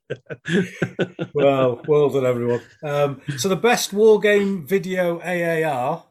Um, it's definitely not going to be Yorkshire Gamers Spanish Civil War refight. Uh, my one and only AAR. I might do another one eventually, but Yeah, um, you should so- do more, do more. The more you do it, the better you get at it. I mean, it was a good one anyway. It doesn't matter, you know. Um, people like those things. They they like battle reports. It's only Yeah. the same as having it in a blog, you know. Uh, Hmm. people just like having it on in the background uh, while they're Yeah. painting. That's what I find. If there was a particular storm of steel AAR that was uh, people should Uh, consider. I don't know because I once I've finished editing them, I instantly forget about them. this is half the problem when people come on the comments and tell me that I've done something wrong. It's like I can't remember when I played that game. Never mind what you're talking about. You know what what few seconds I rolled the wrong dice. Uh, Yeah, because Um, you've got them stacked up, haven't you? So it could be months before Yeah, they come yeah. out. oh yeah, the the one that I'm putting out this week was recorded in August. Wow. So, you know, that's how far back we go. but I, I don't know. how To be honest, I, I wouldn't. I wouldn't even be able to say which one. I think I don't know. Maybe one of the little the the quick strike ones that I did recently. I I, Yeah. I enjoyed making those, and I thought um, I think the one that I was probably uh, most proud of was with the the quick strike I did about the the paratroopers at D Day. Um, Yeah. which uh, I put quite a lot of effort into it, and I, and I was quite pleased with the out, outcome. Really, of course, I always go. You know, you, you get the usual uh, comments. People tell you the music's too loud or something. It's all right, fair enough. Yeah. but Oh. will you do it then? All, all this, all this Yorkshire accent on a Yorkshire gamer. yeah, yeah, yeah. I've had that before, to be honest. so nice, nice, easy one now for the the public. Uh, Best War Games podcast. well, which one would you think? Uh, well, let me see. Let me see. Well, I only appear on the best ones, so that narrows it down, doesn't it? So you're gonna you're gonna you're gonna nominate Brews in the Binyard and not Yorkshire Gamers. Yeah, podcast. absolutely. Just that one episode. I did actually, to be honest, Ken, I did actually go back and I. Um, the uh, my first round of nominations were for myself, of course. Uh, Of but I went back and I did nominate quite a few other, um, not only YouTube channels but some other uh, podcasts, including yourself as well and, Yeah. and Sean's, who's not here. But I, I went back I was say, don't mention Sean. He's not here. He's not here. Don't want him taking votes off me. yeah. Uh, but you've got at least one nomination, and that came from me. So Oh, you never know. God. You might you might be in with a chance. hey, hey, you never know. You never know. I think you should. I think you should. It's a good podcast. This, you know, there's no point telling people who are listening to it because they already know it's a good podcast. But you should listen to the rest of them as well. Yeah, well, I've been begging. I've been begging on every every episode. I've been begging. I've had me, I've had my little bowl out and my best Oliver face. but you're getting a good Oh, reception oh. of these, though. Anyway, aren't you? I mean, you're you, you're getting good numbers for the downloads and things. You were saying. Yeah, we yeah, it's uh, it's it's very well. And to be to be honest, if I did get nominated, it would be absolutely fantastic because it's been a it's been a really. I I only started in February. We've not been going Mm. a year yet, um, and I've wildly exceeded the numbers that I was even thinking about. Um, Yeah, yeah. near. So um, and Like I said, uh, I, I won't be the only person that's nominated you for one, I'm sure. And the thing is, yeah, like you say, I, the the just the sheer, uh, I don't know, uh, head swellingness of, of getting nominated in the first place is great. You know, whether you win it or not, it doesn't matter. The fact that somebody has gone out of their way to to put your name in the uh, in in the hat for them, really, I think that's a that's a great thing. You know, it shows you doing the right thing. the end of the day. Yeah, definitely. And um, just in case you wanted to know, listeners, the the vote, the nominations are still open. 31st of December. The 31st of December. So, um, moving on rapidly from the that one. Um, best war game blog, uh, Blog. other than other than Yorkshire Gamer, obviously. Um, oh, the now defunct Storm of Steel. yeah, Uh, I don't know. I like Per's.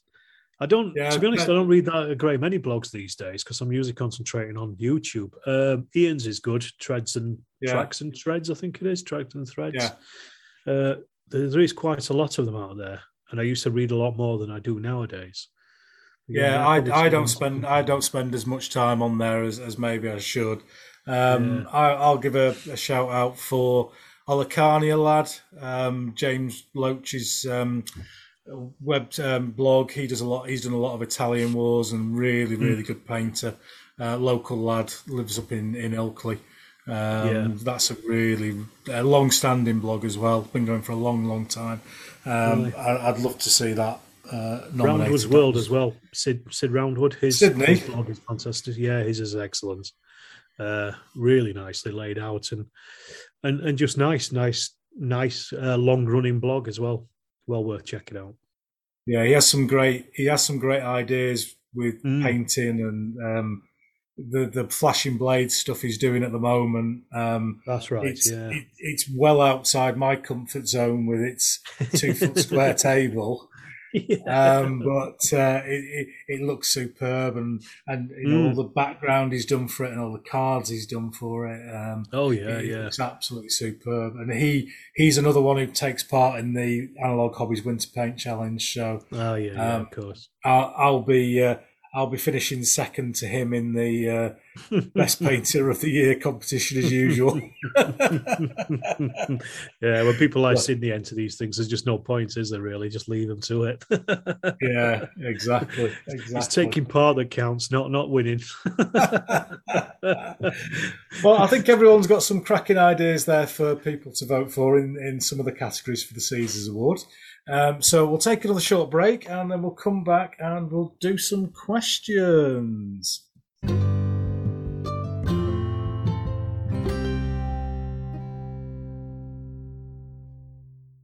Hi, Ken. Stephen Wold here from episode 11 of your fantastic podcast.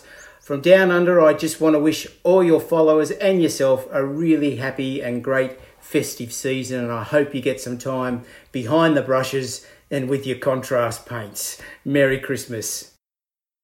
Hi, it's Richard Harris of Legendary War Games here from episode 2 of Yorkshire Gamers Reet Big War Games podcast. Wishing you all a great Christmas and a Happy New Year. Our New Year programme offers Napoleonics, World War II, American Civil War, and a 1960s Cold War game. If you fancy a Reet Big game over a weekend, see our website. May your dice roll kindly in 2022 and cheers, Ken.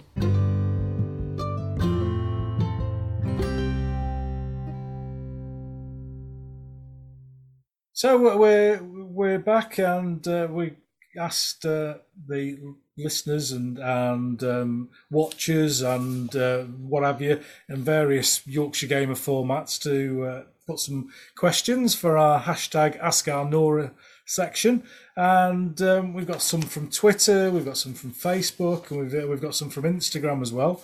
Um, so there's 17 questions. And uh, like one of those really shit Christmas raffles down the working men's club, uh, I'm going to ask Alex to draw a number, and then um, if you get it right, you'll get probably the, the worst bottle of Spanish wine you've ever had in your life. Blue none. that, Do- that Doreen from behind the bar brought back from her holiday in Tenerife 20 years ago. Oh, And that's posh. de- desperate to get rid of. Uh, so, Two let's weeks see, what, let's see what the magic of yeah, let's see what the magic of the Christmas raffle brings. So let's have a number between one and seventeen, Alex. Okay, I've got my D17 here. I'm going to roll this. Yeah. And I've got a three. A three. Yeah. Okay. Um, ah. Um, this I hope is you're going to remember which ones I've asked for, because otherwise we I'll- might I'll- repeat them. Yeah, I'll cross them off. Um, but it's up to it's up to you to remember which ones you've shouted out. Yeah. Uh, Uh, so this is What could uh, possibly from- go wrong? Well, yeah, exactly. Um, s- this is from, and this is, uh, I think this was aimed at Sean being here, but he isn't, so we'll we'll just tear it. we'll answer it in his, his stead. Yeah, sorry, Sean, but if you're not here, mate, you can't put your six mil. Uh, Leave forward. a comment. Yeah. Uh, tw- on Twitter, um, at ToastinessBGG, um, asking for a friend. My, I, sorry, I mean his miniatures collection is all six mil. I've been told that it's distinctly under average. My, uh, my, my uh, his wife uh, says it's not size that matters, but how you use it. Should my friend be worried? uh, no, no worries whatsoever. Uh, six mil is a perfectly good, reasonable scale when you don't have much space, or you, well, you even, even uh, if you have space. Six mil games are fantastic. My my Blucher collection is seven thousand six millimeter British and French, and now adding Prussians to that, uh, and they look fantastic on a table as far as I'm concerned. The more the merrier in six mil. There's uh, there is no shame in going small. Is uh, is is probably the answer that that Sean would also give. I think. Yeah. What do you think, Ken? So surprisingly for me, um, uh, I I would say that going small is a great way of going big. Um, Oh, yeah. So so if um, you know, I, as we discussed on our previous pod, podcast, I have this unbelievable uh, inability to skirmish game. And when I cha- when I go when I go down scales, I merely use the same base size for a unit and fill it with more figures. So so to me, six mil is a fantastic way to have 80, 120 figure units all on the same space um, and have even bigger games on the bigger table.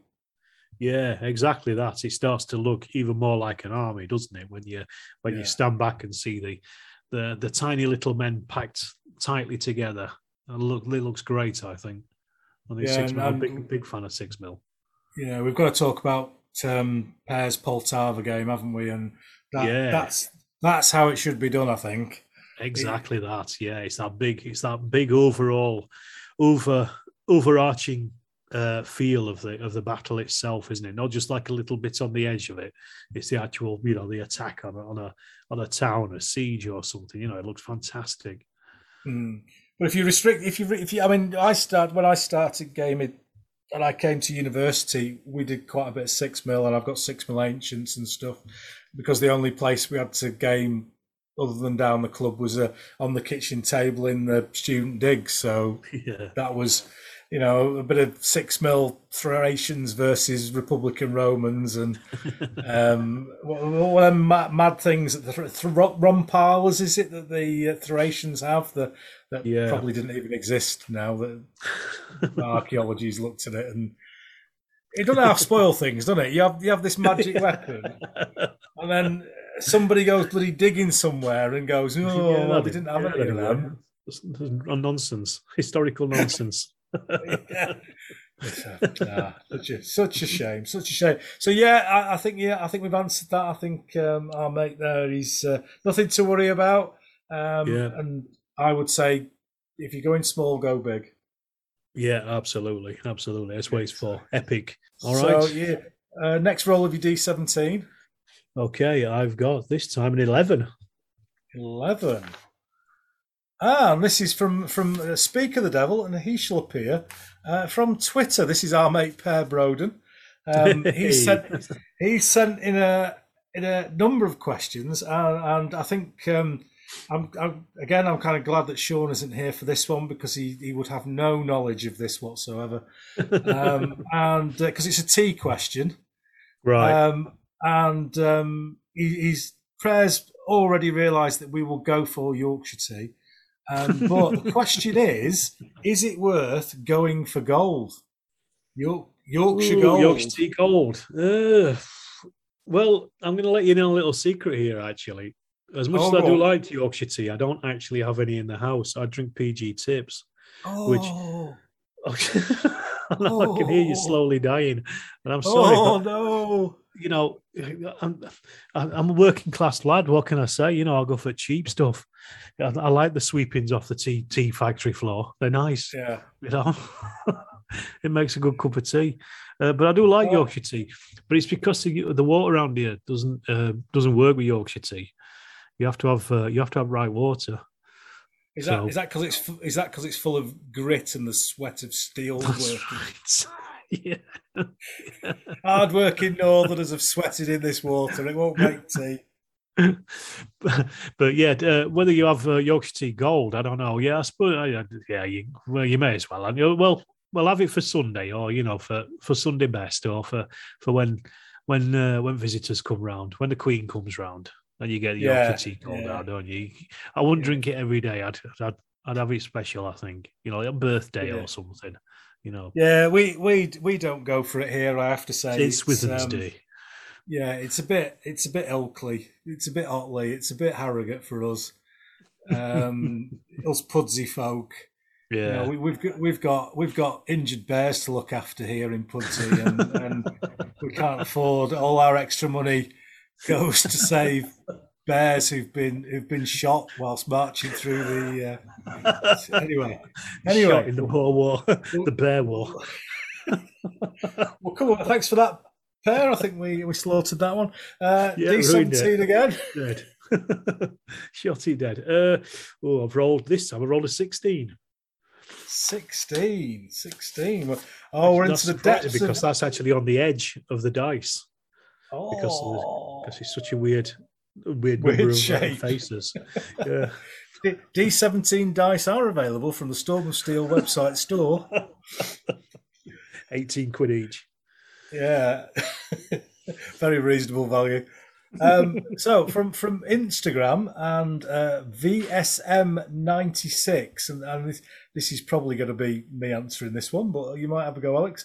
Um, what's the biggest challenge of organising massive battles? Uh, well, I've never done it, but I would assume I would assume it's, it's getting everybody in one place because if you're going to organise it, you probably already got you've probably already got an idea of what it is that you want to do. You've probably already got the terrain that you want to do it on. You've probably already got the figures that you're going to do it with. So, unless you're starting from scratch, most of those have been ticked off, ticked off already. I would have thought the next thing you've got to do is herd the cats, and that's the the players, isn't it? Get all them into one Yeah. place uh, at, at one time, and then ensure that they all know what they're doing as well and how they're doing it. Um, Wargamers are notoriously difficult to all get together in one place. I mean, Yeah. we uh, we failed tonight to get three people in the same place. exactly that. but but yeah, I mean, it's, it wasn't a big game, but the last game I played at the club last week, I took Wings of War down, and we had I think there was eleven or twelve of us playing it, and Yeah. just to get people to choose which side they wanted to be took about twenty minutes. It's like all you have to do is just sit on one side of the table or the other. So for God's sake, you, know, you know, so even just doing it that that at that level, uh, and then so organising it up, I think it's the the the difficulty is the people. I don't know. What do you think? You've done it more way more. Well, I've never done it. So even doing it yeah, once, I you're doing mean, more there's another sli- slightly similar question in in the set, so I'm going to stay away from an answer for that one. But um, I think the challenge of organising it is, uh, and this might sound a bit daft, is the organising of it. So you you have to spend time before you actually get there to organise a you know a table, um, have a battle map ready, your orders Mhm. of battle, um, briefings for all your players, make sure that you've got all the kit that you need, all the dice, all the cards, all the rulers, or you know um, explosion markers, whatever you need for that game. Because there's nothing worse than turning up at a game with 12 people ready to go, and then you go right. Um, I'll just get the the um, routed markers. Oh bollocks! Oh, they're at home. So um, that that's the biggest challenge, and then the the other thing that a lot of people need to kind of forget is the ability to be flexible, um, and, and the ability to mix it up when you maybe have more players than you thought you were going to get, or you have less players Yeah. than you thought you were going to get, or you need to have that ability to see that maybe somebody isn't quite involved, um, you know, at one end of the table, or they're not taking part as much as that you would like them to because of the, the situation of the battle, and then changing up changing up the scenario or or doing something to get them involved It's- rather than them sitting there and um, thinking, "God, these big games are shite." Um, because I'm not doing out here, and I think that's a lot of a lot of the people who've I've spoken to over the years who don't like big games have had that. Like Sean said on our on our previous podcast, where he um, he was um, sat down moving a, an ammunition wagon for two days at five inches a turn. Um, yeah. but it didn't put him off. So yeah, maybe yeah. but- if, if it's your first first time you've ever played, you might not, you know, be so worried about that. But yeah, if you if you go expecting to be part of the action, and like you say, you're just shifting a logistics wagon about it, that can be a bit dispiriting. Um, yeah, I think I th- yeah, I'd agree with that. I think uh, player downtime is probably one of the biggest. Is probably one of the biggest hardest things, isn't it? yeah, Uh, like you said, people just not being involved in it for whatever reason, whether Yeah. you know the scenario is is all happening on one part of the table and, and they're not at that part of the table, and just getting them involved in it and, Yeah. and keeping it fresh for everybody and enjoyable for everyone. I think that's probably yeah, that's probably probably the biggest issues. Excellent, excellent. Um, I mean that goes that goes for you know any size of game, big game Yeah, or small game, yeah. doesn't it? Really, Yeah. you know, if even if you only got if you've got three players and one of them's just sat twiddling their thumbs, it's crap for Mm. them as well. You know, if you've got thirty players and one of them sat twiddling their thumbs, it's crap for them. You know, Yeah, exactly, exactly. So uh, we, we've uh, we've covered that one. So let's roll that dice again. okay, this time it's a nine. A nine. Mm. Well, uh, we're back to one of Per's uh, questions, um, and um, we've kind of kind of kind of answered um, this a little bit earlier on. Um, but it's Per, Per's asking, "What's your best gaming experience of 2021?" and and also of all time. That's a hard one. Well, uh, yeah, we've kind of already answered the 2021 one, haven't we? So just Yeah. rewind and listen to that bit. There you go. Easy. uh, yeah, probably the Lardy Games days, I think, were some of the best yeah. experiences. And best game overall. You go on. You you tell the you say the 2021 if you've got a best one while I ever think about that. probably best of all time, and I'm gonna I'm gonna harp back to nostalgia with this one. Um, is um, I mentioned it in previous podcasts before, but we I had a friend when I was younger um, who whose dad used to make um, uh, like training films for ICI and people like that. Oh yeah, and he, he had a he had a big cinema where the the, the, the big wigs used to come down and watch these training films and adverts and stuff that he'd done. And when Uh-huh. we used to clear the seats out and have massive games in there. Yeah. Um, I- and I, I distinctly remember a Waterloo game that we played there that um, was absolutely massive. Yeah. Um, and I just remember daft things like um, Napoleon challenging Wellington to a, a, a- single armed duel with uh, tape measures. Right. Uh, w- Histi- historical was it? Yeah. yeah. Well, um, my friend, my friend Sean, who I've not seen for a long time, was he was very dramatic, and he, he, he would go, "Let us let us end this uh, senseless waste of human life and duel. Uh, the winner shall win the day." And then he chased he'd chase me around the bloody room with a tape measure. Um, but yeah, that that was that was just one of those games where we were kind of uh, flush with youth and and, Yeah, and yeah. excitement for wargaming and it was a huge table and we got thousands of there 15 mil in those days thousands of figures and um, i always remember that napoleon got killed um, leading a charge of the guard lancers uh, and that uh, that the french were about to win as well and um, napoleon got killed and and the morale crumbled and, and the, the british and prussians won the day. So that, yeah that that's i still remember that with fondness. Uh, to be honest, I think mine actually probably uh, it, again nostalgia, and it, it probably revolves around um, we played a series of, of Waterloo campaign games with using the SG 172nd figures that I had. And basically, we just got every single one that we got and put them on, on the table. And I had, uh, it was on, well, I'd say table. It was basically two two uh, doors. Uh, the the I think my dad had sourced for me somewhere, and one of them was painted with green emulsion paint and was all bent up and things. And uh, oh yeah, we had hundreds of these figures on, and I think the British got wiped out to a man. Every single one of them Wow. died.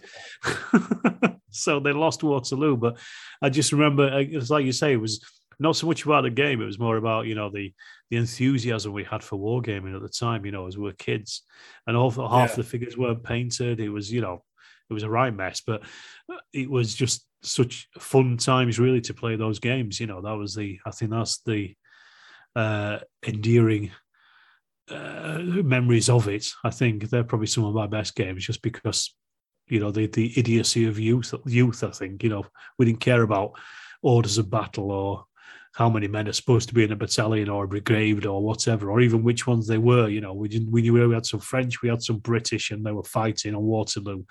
You know, we had a we had the ridge, we had a couple of the farms, and that was it. You know, it was great. It's- what Yeah, more do you need, really? Yeah, I I remember I remember playing some games with those um one the one seventy second, weren't they? The That's right. figures? Yeah, yeah. Um, and then some some people had some twenty five mil figures. Right. Um, and I remember I remember Sean bringing along uh, a unit of Hesse-Darmstadt, uh, and we were all like, "Going, you've made that up? That's not a real place, that." you, you couldn't you couldn't just go on the internet, could you, and go Hesse Darmstadt? No, not a chance. So uh, yeah, so uh, my my apologies, Sean, if I um, if I doubted your uh, honesty with, with the the the the historical accuracy of those figures. I, I was unaware that that was a real place. Yeah, so there we go. so let's roll the dice again. Right, rolling this time. I can't remember what numbers uh, I rolled before. Uh, you know, because I am rolling a dice. I'm not just pulling these numbers out of my head, obviously. Uh, Thirteen. Looking for some. Thirteen, lucky thirteen. Ah, and this is the this is the one one question from Facebook, and um, is is relatively um, serious question for us. Um, uh, this is from Simon Stokes. I don't know how we're going to be able to answer that then if it's serious. Yeah, he's probably he's probably accidentally sent this to the wrong podcast. Uh, yeah, um, God's Only Scales serious podcast. Listen to listen to that, that one. Uh, so, terrain on a war games table, particularly with respect to ancients and Renaissance. Um, he seems to be in a minority in wanting plenty to, of terrain um, on his table, rivers and towns, etc. Um, but he suggested a, a big Fornovo refight, which is the, the game that I did at Fiasco, and um, everyone else in the club thinks he's lost his mind. Um,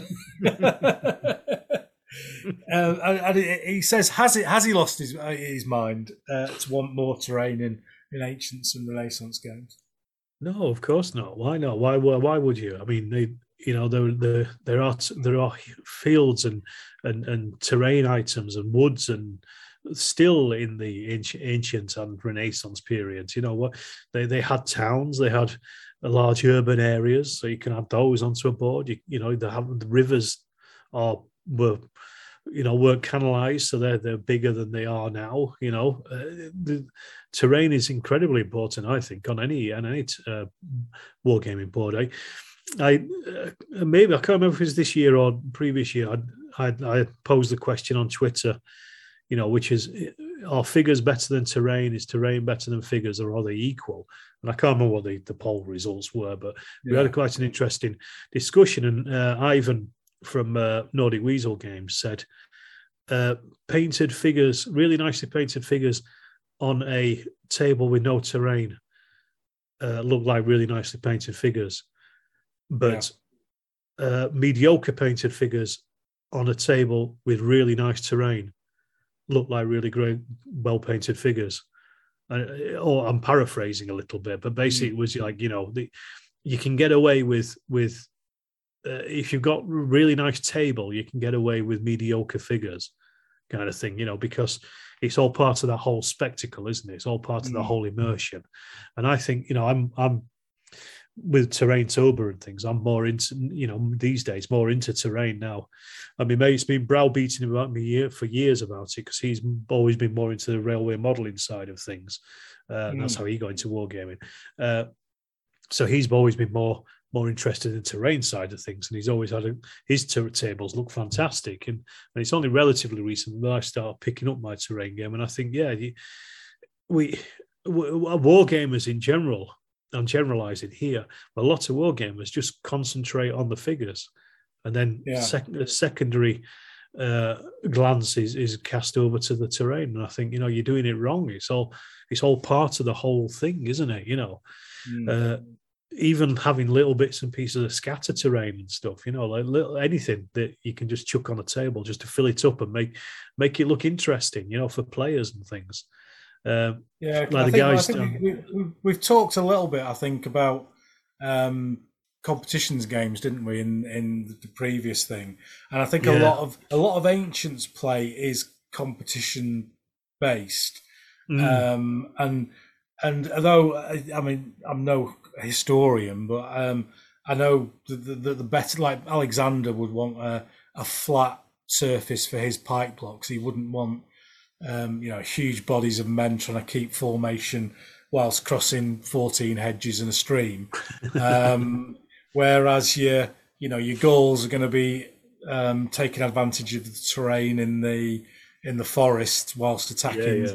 Romans. So um, I, I don't think a lot of ancient games, the, the more serious, the uh, serious is probably the wrong word, but the more competition points based, don't really use terrain. Or when they do, it's kind of part of the setup, and you can. Some games, isn't there, where you can move terrain around the table based on die rolls and stuff. yeah, yeah. There's quite a few rules that do that, don't they? They allow players to move it. always there's a nice mechanic in um, in in Meg in um, Mortem et Gloriam where Yeah, depending on how good your two generals are, they, they you have like a pre-battle maneuver. okay. Uh, so um, if you had a Roman general versus a Gaul general, the Roman general would try and maneuver the battle into an area with less terrain to Right. suit his troops. Um, and obviously, the Gaul would try and do the, um, the the opposite to that. So that's quite a nice mechanic for that. Um, Mm. But it, if you're fighting, if you're fighting historical refights, uh, which is what I mostly do, then your terrain's decided for you, really. Yeah, that's Um, that's the thing, isn't it? But then also as well, I mean, you know, kind of off off the back of the Meg thing, you don't the the generals don't always choose where they fight, do they? I mean, if they're caught in in an open, so you could you could be trapped, you know, between two clu- clumps of trees. But my my thing is is uh, scatter terrain works well because you don't have to have you know like a massive wood. You could just have a couple of trees mounted individually and just stick them on the table and just move them if the troops go up to them. You know, just move them out of the way. Yeah. You know, they don't have to be there, but it just looks nice. You know, what I mean, it just adds just another layer of of immersion into the game. I think you know, and, it, and it's and it's a very simple, easy fix. It doesn't have to be a game changing or rule changing piece of terrain. It can just be there and can be moved out of the way if you need to, but just make it look nice. You know, like the lads, some of the lads at the club, they play on like bottle green six by four tables, and it drives me mad. I just think just just, just buy a cloth, just a, uh, you know, just get get yourself Yeah. a gaming mat. You know, you know they're, they're expensive, but you'll use it a lot, and it looks it just looks a lot better, and it makes the otherwise you may as well just be moving pieces of paper around with a unit Yeah. name I think you know. yeah. It's, if you're going that if you're going that far to paint all the figures and stuff, go that little extra step and just make some nice terrain. Mm, You know, I don't know if So- that was answering the question or not, but you know, it's like Well, I- that's I- yeah. really. Is, is that what we're supposed to be doing, answering the questions? Um, so, so uh, Simon, you're not going mad, mate. And uh, if you're going to play Fornovo, you definitely need a big river down the middle of it. Mm. And um, if you don't cross it, you're not going to have a battle. Um, There you so go. uh, get, There's your answer. um, get over the get over the river and get scrapping. So thanks very much for that, Simon. And uh, let's have another one. Okay, rolling that dice. Oh, it's a one. It's a one. one. Ah, this is from Kelly's our, eye. our friend our friend on Twitter, uh, the Friends of General Haig, And, Oh, uh, yes. this is this is definitely stuck this one in definitely to cause problems. Um, and you'll see why. I'm sure you want to ask it. Yeah, um, and and again, he's now with Sean here. There's no um, opposing side to this question. So, which which relish do you prefer? A proper traditional one, by royal appointment, like Lea and Perrin's Worcester sauce, or a Johnny Come Lately imitator like Henderson's relish? Well, I, I don't even. I don't even want. To, I don't want to answer that with. I don't want to acknowledge it with an answer because there is Yeah. only one head, uh, relish, and that is Henderson's. You know, all the rest are, are just. They, they may as well draw it out of a swamp, aren't they? You know, that's my. yeah, answer. well, Henderson Henderson's relish is 1850 something. Looking at the bottle, so. when's uh, I- Worcester? Worcester is like 1920 or something, probably 1980, isn't it? Yeah, I mean, where the where where, where is where is Worcestershire? I mean, Who, who what's it fa- cares? yeah, what's it famous for? Actually, I, I met Boba Fett at Worcester. Oh, did you? Was he was he on a was he on a bit of a bounty hunt in, in Worcester?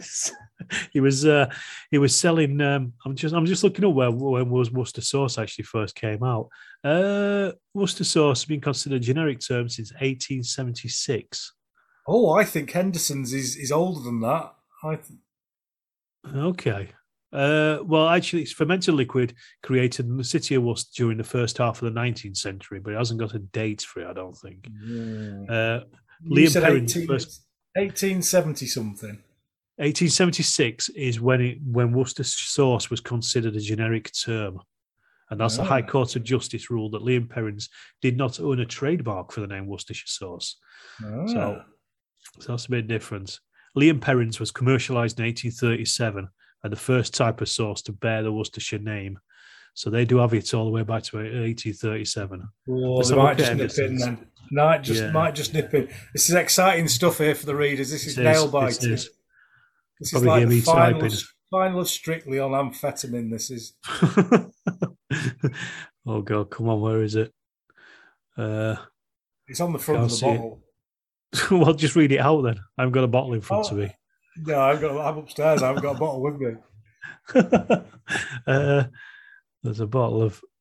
What do you mean? You don't drink it neat? Yeah. I do. Well, it does say made in Sheffield for over 100 years on this bottle picture, but I can't see an actual date for it. Yeah, I'm sure the Um, one I've got says 1858 or something like that. Yeah, manufactured the latter part of the 19th century. So it can it can have that. We we're a bit later, but that doesn't mean to say it's it's worse because it's not. Yeah, exactly. So um, that's that's two two votes for Henderson's relish. Um, So I'm sorry, but there we go. That's it. Yeah, hundred percent, two votes. There you go. What more do you need? We win. Yorkshire, So, uh, Yorkshire. Sure. so uh, um, we for my we've been going to the football for years, me and the wife, and she thought that that chant was the was the fans saying "your shit" to the other team, not Yorkshire. And uh, she got it It after about. I got it after about twelve years of, of going to watch Bradford. Anyway, so last question before we take a break. So Okay. uh, Rolling our dice again, and I've got a fifteen. 15. 15. Ah, this is the other big game question. And um, so Henry Hawk, 99 on Instagram. Um, I found that big games are visually impressive, but between setup play, takedown, and time constraints, um, a conclusion is not often reached. Have you found this to be the case? If so, you do, have you got any suggestions for organising and speeding up play? You- Well, Do you want me to again, go? I'm not. You go first, Ken, because I'm not really a big game specialist. yeah well this is this is this is a, a really really common thing with with big games um and people who um, are starting out on big games and um the, the temptation is always to get five or six mates in a room and bring all of your figures and put all of them on the table without any consideration or planning whatsoever and then you, you, you know you've got wall to wall units of figures, and every it looks fantastic, and then you try and play it, and it doesn't particularly work very well um, because there's been no thought or organisation gone into the, the actual game itself. So Yeah. if if you're lucky enough, like we are, uh, having a permanent club premises, you can set massive games up and you know whenever you need to go and or whenever you want to go and play, you go and play. Um, but when you when you let's say, uh, and a quite a common thing would be somebody hiring a village hall for a weekend or a church hall for a weekend. You've got to plan for the fact that that's what you've got. You've got a weekend, um, and y- y- it's the planning stage of it, like we talked about with the previous question, is of not planning for the biggest possible game that you can, but pl- planning for the game that you can do with the time and the space uh, that you've got. Um, so that my suggestion is just uh, I'm not being rude. Is is organising better. Um, that's than than you know because the temptation's there. And when we were you know when we were younger, like we were being nostalgic then, everyone would bring all the figures, wouldn't they? And you'd just go ah, Yeah, stick yeah. them on the table, stick them on the table. That's it. Uh, it's piss, piss poor uh, preparation precedes piss poor performance, doesn't it? Yeah, Uh, uh, yeah, I think. I mean, again, I've not. It's not something I've done, but I think maybe even I don't know, slimming down the rules a little bit, just so things speed up on the actual day. You know, so you're not, so you're not looking through rules books because that can take a lot of time up. Uh, it can eat up quite a lot of time just trying to actually find a particular rule. You know, if you can't think of it, just roll a d6, one to three, yeah. one way, four to six the other way, and just keep keep the game flowing. Uh, maybe I would also suggest maybe having specific points of capture on the table, and Mm. whoever captures the most at the end of the two days is the winner. You know what I mean? So it's not like you're not fighting to the end of an army. You're fighting just to get these particular points, and whoever's got the most on their side uh, wins the the game. So at least you've got a conclusion. You know what I mean? I think I think things like that would be that'd be the route I would go down. Be bit more spec- uh, scenario specific like that, rather than just turning up and everything scrapping until you know there's nothing left, kind of thing. Yeah, I think um, a lot of the desert war games that we do, uh, World War Two desert games that we do, has a um, different um, objectives for different armies, and and Yeah, you know the the British can kill absolutely all the Italians and, and or capture all the Italians and still not win because the Italians will have got objectives that are more suitable for their troop types and quality. Um, and and I think that's a on the back of what you said there. That's a, another good way of of doing it of having your objectives or um, kill three times as many as the other opponent, etc. And we, Yeah, we did yeah. We did it. We did a game, a really, really good day, game that we always talk about, uh, Spanish Civil War, um, in, and it was the attack on the university in Madrid right. and there were three players um, on the Republican side and three players on the Nationalist side. Um, but each of them had a set of six objectives that Right. were un- unknown to any of the other players. okay. So there, there was a there was a famous bit where the the anarchist player was running across the battlefield with one of his flags, and everyone's going, "What the f- what? What are you doing?" Uh, but one of his objectives was to plant his anarchist flag on the top of um, one of the other revel- the POUM building or something like that, one of the yeah. opposing communist things forces, and they get points for that. So that that's a, a really good way. So yeah, Yeah. um, organize uh, for the time and, and space that you've got, and think of or have a way of totting up a winner whether you've finished in inverted commas or not. Yeah, yeah. I think that's where just have having a bit more um, more focused on on those scenario objectives. Cool.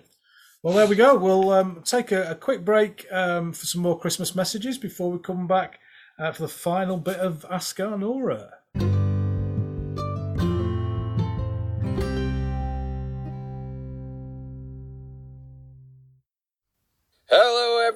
Simon Hall here from episode 8, the creator of Meg, and now Division of Steel, and also the lead designer for Rome Total War, the board game. Just uh, want to wish you all a fantastic Christmas and New Year. Um, this year's been an amazing year. We're now moved back from South Africa, so it's really good to be back in Blighty, and I'm really looking forward to some uh, some big games with my friends in the UK during the course of next year. Been an amazing year. Uh, Meg continues to flourish with people loving it. Divisions of Steel is going to be out on pre-sale December the 17th and Rome Total War the board game is going to Gamefound I think January 17th so next year is going to be an amazing year. Look forward to joining you on one of the shows and for some games. Take care. Bye. Mark Freeth here from episode 5 of Yorkshire Gamers Reet Big War Games podcast. I just want to wish all you gamers out there a very Merry Christmas and a Happy New Year. I really hope to see some of you in the new year with a selection of Napoleonic, Italian Wars, Indian Mutiny, and English Civil War for you all. So just check out the website for dates. I look forward to seeing you all in the new year.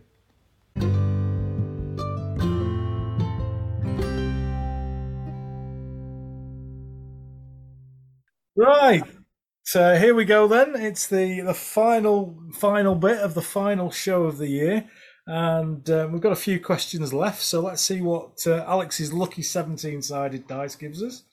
Okay, I'm just trying to work out again which actual sides I've rolled on this thing. Uh, oh, there we go. That's a four this time. A four.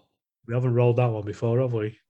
Oh no! It's amazing, isn't it? Um, How this dice just keeps rolling completely different numbers every time I roll it. anyone would think it was random. Mm. So um, we're back at Twitters and uh, at Rostrum OS. Um, have you got any thoughts for a historical themes for historical miniatures? He does say, "I'm not sure if this is for this podcast." I'm trying to work out the, the question. Any thoughts for historical? Well, I suppose, I suppose um, something like that silver bayonet that's come out, where you're, where you're using Napoleonics in a like a gothic horror setting. Oh, okay, Um, okay. Oh, it's, oh, oh, is it fantasy themes for historical miniatures? Yeah, a, a Oh, historical is. Oh, Yeah. a historical. Sorry, I thought you said historical themes for historical miniatures. I was going to say, well, yeah, use use Napoleonic figures for the Waterloo campaign. There you go. That's your answer. Any anything that's historical, use that. Yeah. Uh, I don't know. To be honest, uh, from my point of view, I'm. I know there's a massive buzz about Silver Bayonet, and a lot of people are, are buying it and, and going mad about it and things. And to me, I don't know. It's, it's, it's something I've just never been that interested in that kind of thing. Um, yeah, doing a history. It's like you know, like Konflikt Forty Seven and things. So I find I find the the historical uh, period in itself is is interesting without having to add you know vampires or or uh, mechanoid uh, Hmm. creatures or whatever you know in, into the Second World War. It's like the the I don't really understand the appeal of it, but you know each to their own. At the end of the day, like it's just not my thing. I'm more interested in history. Well, well, I've I've um, I've always had um, two wargaming rules: the wargaming rules of life, um, and one of the, one of one of those is um, to not do the same period in in different scales. So um, I've broken that rule several times. Yeah. So I, I've got six. I've got six mil ACW army. I haven't got 15s. I haven't got 10s. I haven't got 28s. um, I've cheated a little bit with World War Two, where I've got 28 mil Desert World War Two and 15 mil Russian Front World War Two and six Different theatre, fine. Front World War Two. So I cheated a little bit with that, but um, but the the other of the two rules is is no weird shit. Is this like your painting guide? Yeah. So yeah. Don't fuck about, no weird shit. no weird shit is is is definitely one. Of, I, I've bre- I've breached it a couple of times. I, I've got um, I did. There was a, a game. Oh, uh, I'm looking on me. I'm looking on my shelf behind me now. Can't remember what it was called. Um, it was like a, a Victorian steampunk thing. Uh, Empire of the Dead, was it? 1889 was it? Yeah, yeah, that. The one with yeah, with all the dirigibles and things like that and cogs and stuff, wasn't it? Yeah, and um, I got some figures for that mostly because I wanted to paint the figures. Yeah. Um, and we there was a Jack the Ripper scenario in there that we played a couple of times uh, Uh, as as as like a family thing. Occasionally we'll play games together, and that worked really Mm. well for for that context. Um, but that that's and, and obviously Lord of the Rings is real, um, so that doesn't count as weird shit. Uh, yeah, it's so, really uh, boring. yeah, yeah. It's uh, oh, not not when you've got not when you've got um, six hundred twenty eight mil Rohan cavalry going across the table. That that All is right, a sight. Yeah, I'd, I'd, I'd probably like to see that. That would be nice. That, that's a sight. That's a sight to see. Because obviously I did skirmish level again.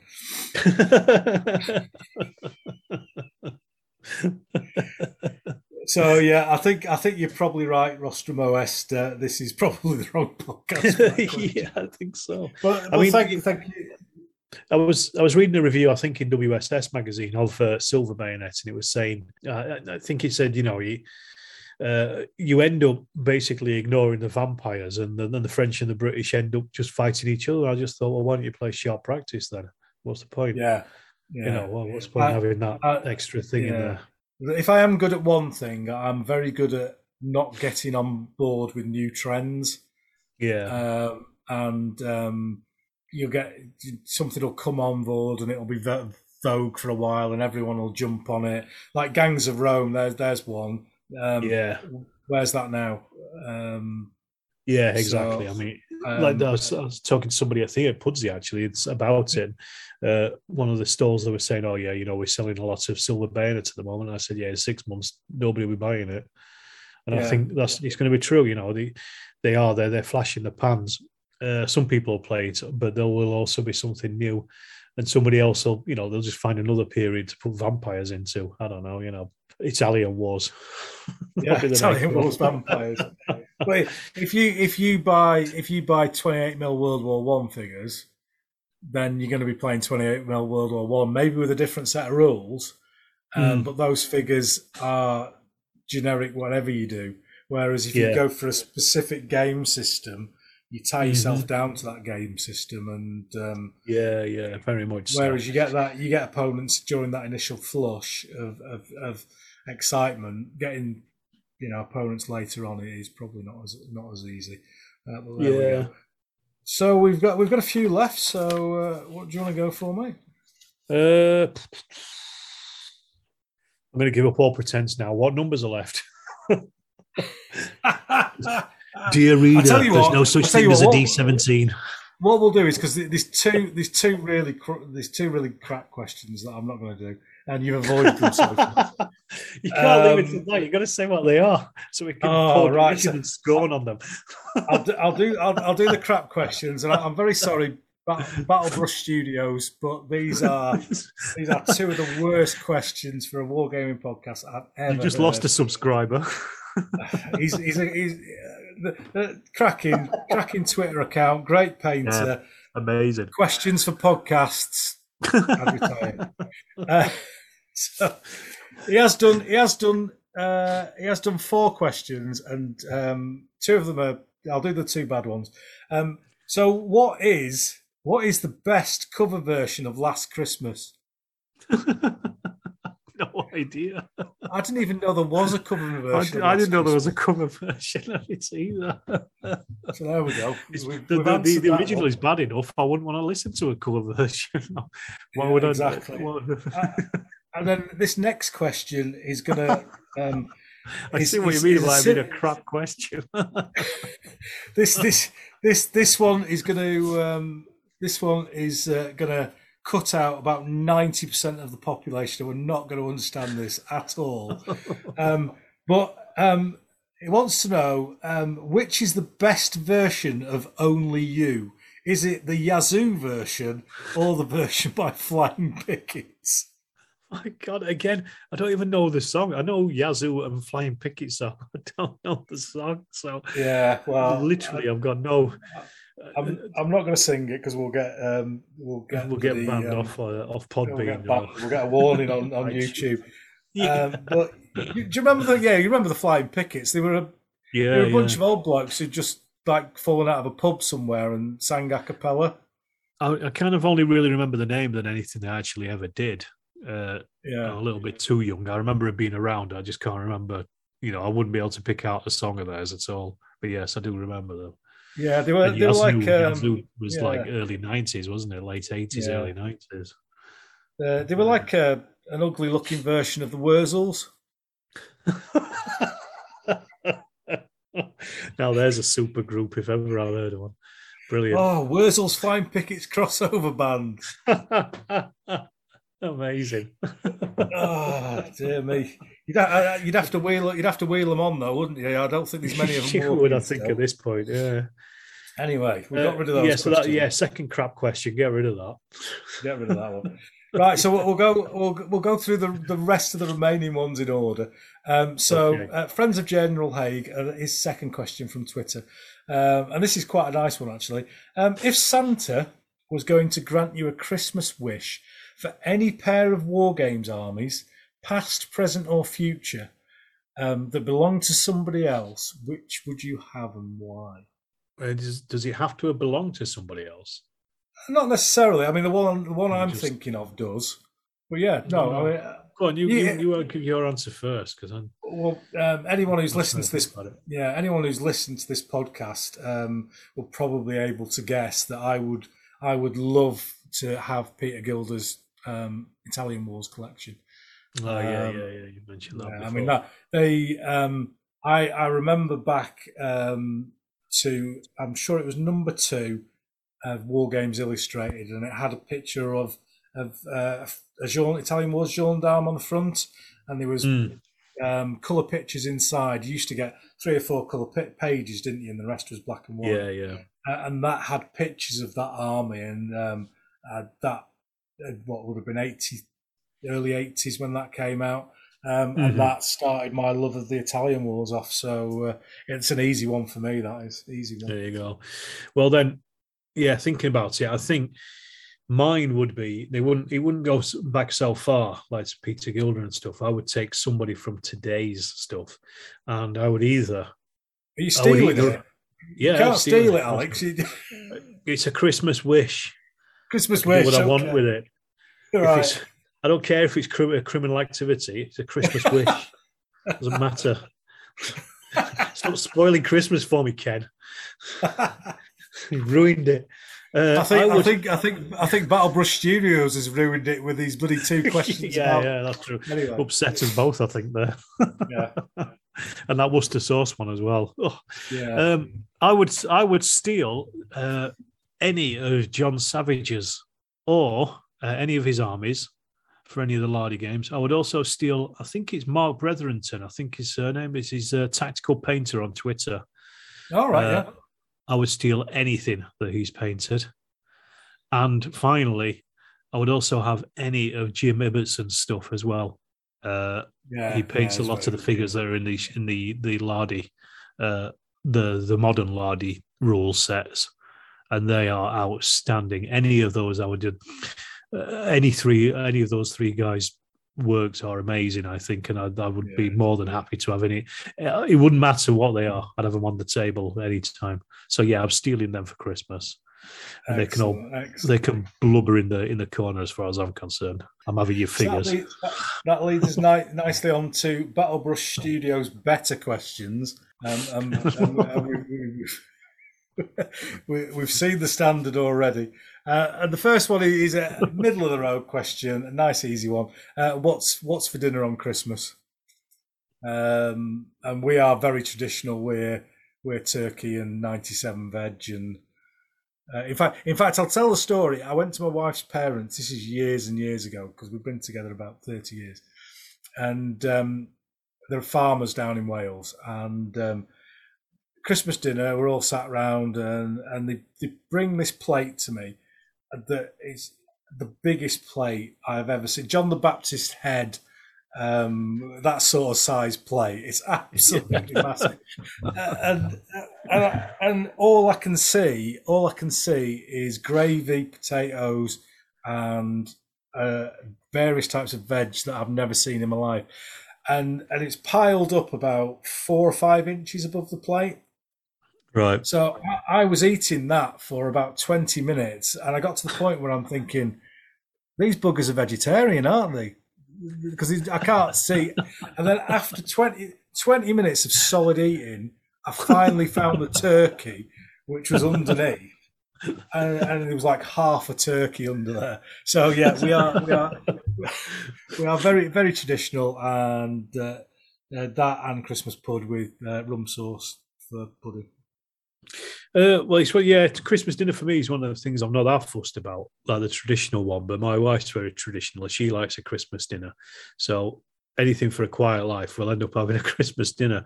But you know, I, I really like things like I like the Yorkshire puddings. I like the uh, roast potatoes. I do like a bit of turkey, you know. Uh, but I just, I, I personally, I just think it's a lot of effort for for very little. When I could just order a takeaway, I'd prefer to do that. Just get a curry or something, you know. Let somebody else do the effort, you know. Uh, because we're going to Austria, uh, her kitchen is quite small because it's in a flat, and um, Yeah. she. So I don't know what we're going to do about it. And I did suggest that we we ordered in a, a traditional Austrian uh, dinner. Again, just let somebody else do it. You know, let, uh, just spend a little bit of money. But uh, we'll see. We'll see. So yeah, I don't know. It, it, whatever it's going to be, it's not going to be whatever it is I want. Let's just say that. but, you know, I, I still enjoy it, whatever it is. yeah. And the fi- the final one from Battlebrush Studios, which is actually a decent one in the end. Um, are Dream Wargaming projects best left untouched? It depends what it is, doesn't it? I mean, that's a bit of a an open ended question. I mean, is he is he is he almost as though he's, he's trying to set it up to fail in the first place? Do you think you know is it not going to work out?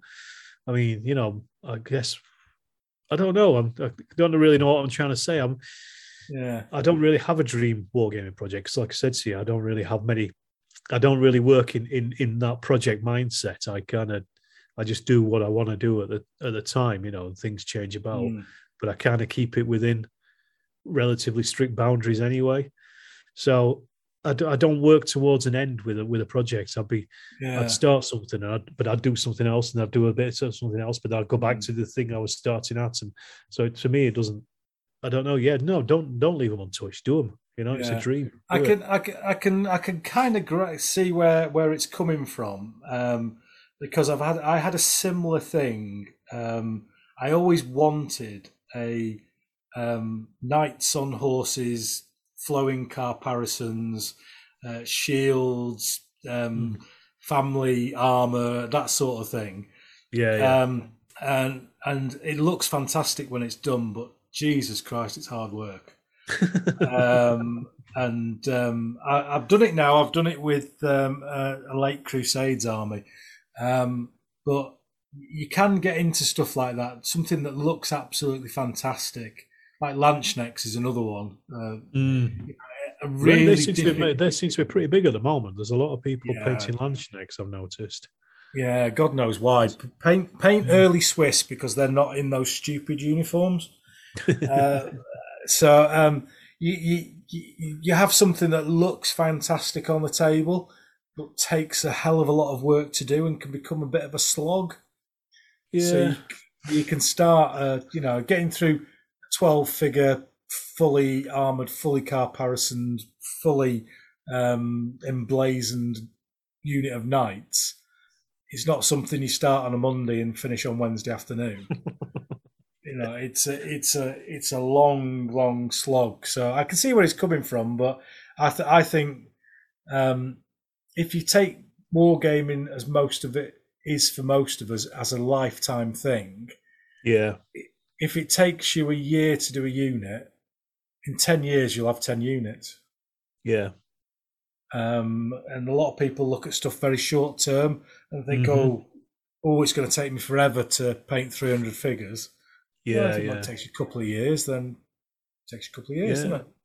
As that. Yeah, I think that's the thing. I suppose that's going back to that flash in the pan kind of thing, though, isn't it? Where something's new, people like they jump on it and then suddenly realize, like, uh, you know, the epic stuff we talked about it, but there's a hell Yeah. of a lot of figures in those boxes, Yeah. and it is the new big shiny thing. So I wonder how many of them in a year are going to be, you know, That's- even half painted.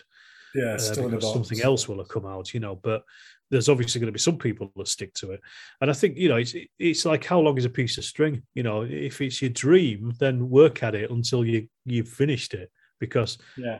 it's just finishing a big project is going to be uh, is a goal in itself. Is you know it's something worthwhile doing, but you don't have to just do that project here. You know, like you say, you know, Yeah. you could take ten years to paint the army, and in ten years you'll have that. Uh, you know that force, and if it's your dream, you're still going to be dreaming about it in ten years, hopefully. You know, otherwise it's not your dream, is Yeah. it? And Well, I, I'm I'm going to break a few bubbles and, and make a few people cry. I'm I'm not going to say Santa doesn't exist, but what I am going to say is God. that is that um, if you do a big army, it's never finished. yeah, You- You'll always find a unit and think, "Oh, I fancy some of them." So don't Well- don't think you're going to plan for a thousand figure army and then stop because you won't. You will carry. No, on of course you anyway. want. I mean, the, the yeah, like uh, I was, I've been rebasing. I know you don't do this, so, uh, and I don't normally do it, but I've been rebasing some of my old figures for um for for O Group. Ah, because- that's the that's the third wargaming rule. Never rebase. I'm breaking them, smashing them. But, but normally I don't do it. But this, the reason I've done it is because they were originally based in fours. Uh, these are Yeah. Soviets, Second World War Soviets, based in fours for Grey Steel, Grey Steel Red Storm, which I played, you know, 25 years ago. Then I used them for Rapid Fire, and now I'm using them for O Group, and I've used them in Chain of Command as well. But I thought I'm going to get more out of them if I rebase them as threes and also on smaller bases. Uh, just for you know footprint size, so I, it's not taking me long. It's like you know taking a, a, a couple of hours on a Saturday afternoon to do. So it's not a massive job. But the thing is, I've got so many Soviets for the Second World War that I never need to buy any more. I can play all the games I want to play with the ones I've got. But today, 30 Soviets came through the post because I wanted to do some some combat patrols for O group, and I wanted Yeah. some figures. You know, I want I, I could just use some tokens. You know, just some uh, Yeah. two inch discs. But no, I want some figures on there. So, like you say, I've like I've literally got I've probably got more Soviet figures than they had in the Red Army of the Second World War. Uh, Yeah. You know, but I I still I've still found space to put some more in. You know what I mean? It's like the ones that I'm rebasing are 25 years old. So these are figures from, you know, my youth that I'm uh, that I'm re- repurposing, and I've also just got a whole load of new ones in the post today. So yeah, like you say, no matter how big your army is, it's never finished. But that said. My Napoleonic six mil armies, both the French and the British ones, because they're based on a historical order of battle, they are finished, and I won't be adding any more French, and I won't be adding any more French, British, but I am adding the Prussians. so Uh, uh, even though, yeah, even though you know I'm, I've got two perfectly fitted out armies that never need touching again, I've still got another army that is going into that collection. So yeah, it's never Yeah. finished, isn't it? Exactly. Really. Exactly. So we'll move on to uh, Per Broden's questions. We've got we've got four questions left, and Okay. um, couple from Per. Make them Um, yes or and- no. Yeah, well, they, so these these these more or less are. Um, and the one from Per is: We know you love watercress, um, but are there any, are there any other uses we can have for our dried up wet pallets? Now I'm Uh, I'm I, I'm, I'm going to apologise to Per. I'm going to apologise to Per because I'm not going to answer this question. Um, and it, there's, there's a very good reason for that because I, I am in the process of putting together, and I don't often do YouTube videos outside of the um, monthly update and the and the podcast. I am putting together a uh, comedy video called "Uses of Wet Pallets," um, and I, I'm just going to leave it there. Um, I'm not going to tell you how I'm going to or what I'm going to do, but coming up in the new year, I'm going to show you how to properly use a wet pallet. I was looking forward to the comments on that one. Uh, my answer to that is, and you'll probably like this, Ken. Actually, I've actually gone back to my old plastic pallets. I've stopped using my wet pallet. Yay! I daren't open it just in case it's gone mouldy and something's growing in there. I've literally not touched it for months.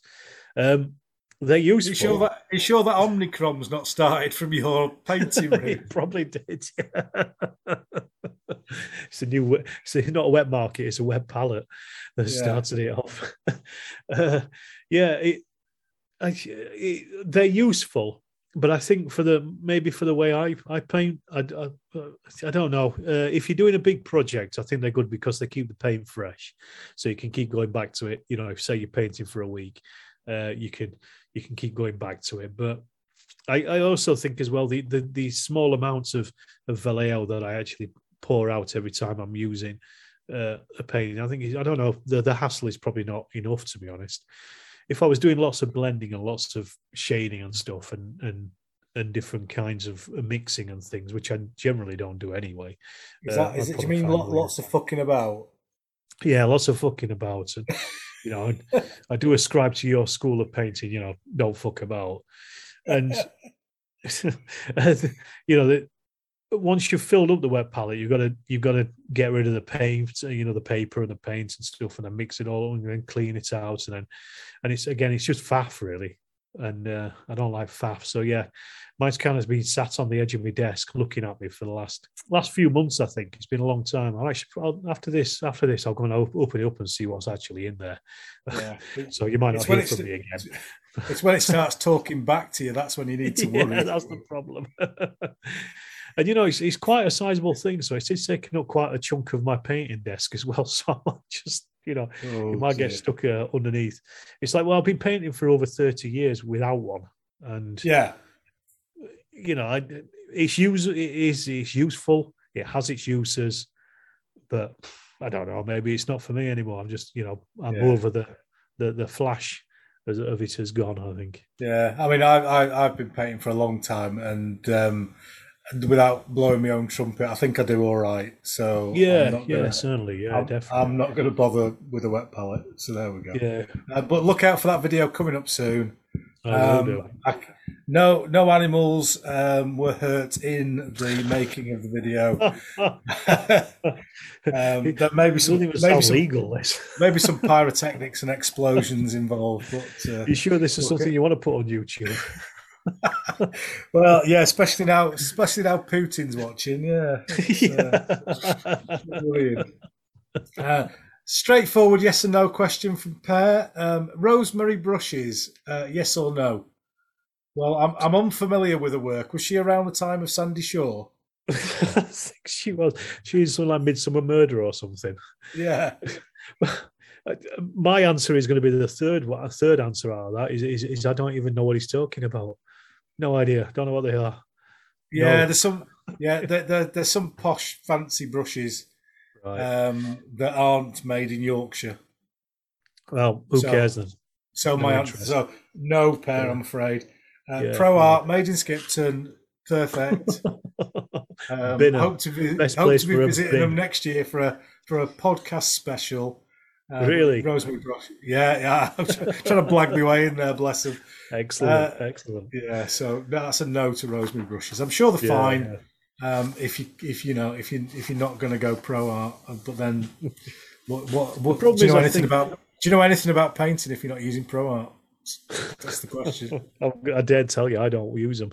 But I'll get you some is one of the- freebies, Alex. When I go to when I go to see him, I'll get, I'll get all. I don't. Take, I'll take freebies. I'm happy for that. Yeah. but nothing. I'm not paying for them. But uh, it's one of those things, isn't it? Every we all use these these tools, and we all swear by the ones that we use, and uh, and it's it's strange, isn't it? How but everybody gets on with whatever it is they're using. Yeah, But you, you wouldn't. I don't know. You know. you- There's no point like saying to somebody, "Oh, these brushes are the best," because they're the best for you, but they might not be for somebody else. You know, they might, or they might get a crap brush or something that time, or, or you know, Well, it was I, there was I those swear by Winsor and Newton uh, spray varnish, but Yeah. I know there's plenty of other people that use other stuff and they swear by it. You know, it's it's just what horses for courses, isn't it? At the end of the day. yeah. There, there was there was that utter bollocks that Sean was using, wasn't there? That rat hair thing that he bought for ten brushes for two quid or something. if it works for you, mate, it's fantastic. Yeah, whatever, exactly. Yeah. If he gets paint on the fingers. Uh, so, so last two questions, I think we've we've covered kind of covered a little bit this one. Um, uh, this is from Instagram, and this is from uh, Dom from the Plastic Plastic Crack podcast. Uh, Hello, I'm Dom. hoping to have I'm hoping to have Dom and Ken on in January on the podcast. So that's going to be Oh, a, excellent, a fun excellent. show. Yeah, I'm still waiting for Um, my invite onto their podcast. There you go. There's a there's a Ah. hint for you there, Dom. I'll, I'll, I'll have a word. If I'll have a you're word with them. Yeah, I'll if you're word with them. listening. Otherwise, I'm not going to answer your question. well, to be to be fair, I think we already have. Um, if Oh, you right. run, if I you take it back. Edit that bit out, Ken. Yeah, I will do. I will. Like those bits uh, where I edited, edited out for Sean. Uh, yeah, left accidentally left, left them in. Um, so if you run a non-historical game, um, so a non, uh, um, like historical battle, um, so Okay, so not not not See- or not. Uh, Yeah, so you're not you're not running a specific battle, but it's an historical game, which is that that Yeah. makes. Uh, how do you manage to balance it enough uh, of a challenge and fun for all the players? And having bit of a tough having one, chucked, yeah, having chucked point systems into War Games Room 101. yeah, we can't get them out again. They're right to the bottom of the bin, aren't they? Now we, Yeah. you know, they're underneath the wet pallets. Yeah. it'd be horrible to like they'd be full of covered in bin juice at this point. Uh, we don't want that. Um, that's a tough one because I mean a historical battle is is is by its by, by its very nature is going to be unbalanced anyway, isn't it? yeah, um, because you know you don't you don't find two perfectly. We've we've said it before, do we? You don't find you you don't wait until both sides are exactly hundred points and then go at it. Mm. How do you make it fun? I think this goes kind of goes back to like you said. We've answered it in the Mm. uh, how do you do the big battles thing. In that you have give give the players a p- specific scenario to uh, or an objective to to to achieve. So even if you've got a small force, if you if you plant that flag on the on the POUM's uh, outpost, then you you've won your bit of the game. You know, you've done your thing you're supposed to do. Or if you hold on for ten turns, you know, and not all of your figures have been wiped out against the overwhelming force, you've won the game. You know, or you you can claim a victory for it. So you're just thinking outside the box, really, for that kind of stuff, I guess. I mean, take take your ideas from historical scenarios. They don't have to be a, or, you know, you could you could you could say, well, I'm going to play Blucher, and I'm going to have the British there defending this ridge. It's not the Mont Saint Jean ridge, but it's a ridge, you know, that they've got to hold. Hmm. You know, it doesn't have to be the uh, the the actual scenario of Waterloo, but it it can be based on the scenario of Waterloo. You know, there's a farmhouse down there. We'll not call it Hougoumont, we'll call it Montahoog, Montahoog. And uh, you've got to you know, got to hold that, you know. and if they hold it till the end of you know ten turns, then they've won the game, or you know they've they've, they've won a, a victory or minor victory or whatever. You know, I'd say stuff like that. Really, I think just adding a, Yeah. a, a bit of flavour, scenario flavour. What do you think? It's uh, it yeah. I, I'm I'm not going to stray far from that answer, mate. I think um, well planned scenarios are, are kind of how we game all the time anyway. So uh, we, Yeah. we never point game here. Um, and if we're not doing a specific historical battle, we'll get a scenario from somewhere. Um, So there's lots of decent books out there. The, the the one that we use for the desert games, the Too Fat Lardy, Op Compass one. Uh, Oh, Robert yeah. Audley, I think, wrote it, and that's, That's right, absolutely yeah. brilliant. Avery, Robert Avery, isn't it? Robert Avery, that's it, and Yeah, it's he got did lots of that stuff. Yeah, yeah, he's got some fantastic ways of making the scenario balanced with unbalanced forces. Mm. Uh, so, so that that that's a, that's a very a very useful way of doing it. Things like um, the uh, very old now, but CS Grant's program war game scenario that book okay, yeah, that's still that's got that's got loads of generic stuff in, and then the joy that is the internet. You you can go anywhere on the internet and put stuff in. Spanish Civil War. Big shout out for Steve's Balagan, the uh, the website um, that's been going for years and years. There's loads of um, scenarios on there for World War Two, World War One, Spanish Civil War with maps on and and forces and just great great games that they've played before. um, that Yeah. are there for, for, for free as a resource. So that's the, have a look around and get a good scenario is, is how I would go for it. Yeah, that's the thing. I mean, um, the, you can just you can pick scenarios from any other game, can't you? Any other game Hmm. system. I mean, I, I like Rapid Fire, for example. I use a lot of their scenarios for for things like I Ain't Been Shot Mum.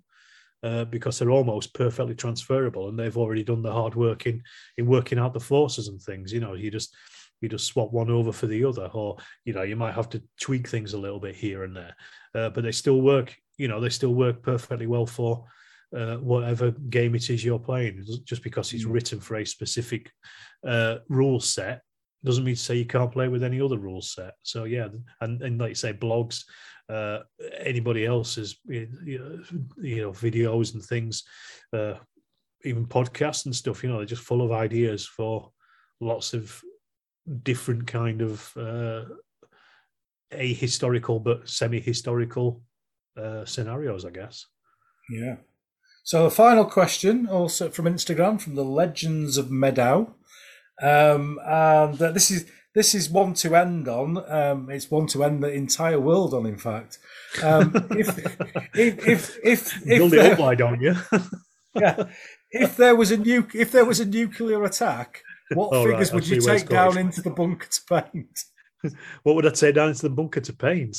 Probably the six mil Prussians, because it's going to take me about four years to paint them. So at least by that time, the isotopes have probably got into some kind of half life that I'll be able to get back out again. Uh, Yeah. Back to the, the brave new world of, of, of nuclear winter. yeah, I think that would be, because that would be a big project. So at least that would keep me busy for a while, I think. And I wouldn't need uh, lots of different paints as well, because, you know, I'd just be painting blue and grey for most of it.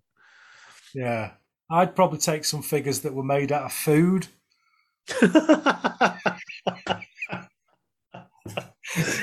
Yeah, well, we're already assuming that you've probably got cans of food or something down in your bunker. Ah, right, okay, okay. well, what are you going to do? Spend the, the, the time where you're supposed to be painting your windows white and boarding all the house up, and you're going to be carving figures out of some spuds or something just in case to take them down. Is that is that Uh, is that really a good way of spending your your, your final few moments in before obliteration of, of the above world? Well, I think I think we need to change these resin printers into um, a, like a potato style printer, potato carver, and then freeze dry them, and then you could you could you could paint them with like food colorings because that's basically what contrast paints are at the end of the day. Yeah, that's true. That's true. Yeah, uh, and then and then if the you know you don't get the all clear sign when you when you run out of food, you can start eating the figures. yeah, I suppose that's definitely one way of thinking about it. You know, you gotta you got to think about what's gonna uh, what what will what will sustain you, and it and it can't just be painting, can it, all the time by Yeah. by uh, by candlelight, because you'll probably Yeah. go blind anyway, wouldn't you? By the after about the third or fourth year of doing it. So yeah, you got to you got to have uh, other avenues there. Well, the, I, the, I- the I see positive where, you, thing, I see where you're coming from. yeah, but the just- positive thing I- to that is that if if your painting is crap, there'll be nobody on TMP to have a go at it because they'll all be now, to be honest, TMP will probably still be going. Exactly. They'll, they'll probably still be arguing about which has got the uh, who's got the biggest nukes. I would have thought. who, who fired first? Who fired Yeah, first? who fired first? Yeah, which one did the most devastation? Well, it's been a it's been a fantastic time chatting with you again, Alex. Um, You it's too, been an, in, an interesting 2021, and we got to meet up in real life a couple of times. Uh, I'm sure we will next year as well.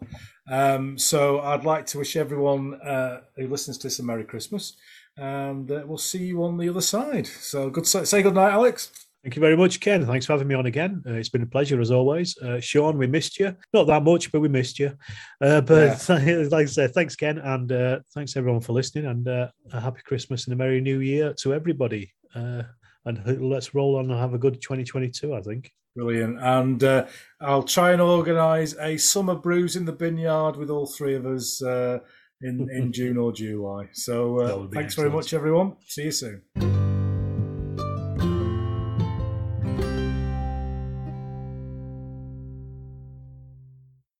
Hi, it's Colin Ashton from episode four of Yorkshire Gamers Rate Big War Games podcast, which for you, Ken, was delivered in a comedy Yorkshire accent, not a very good one.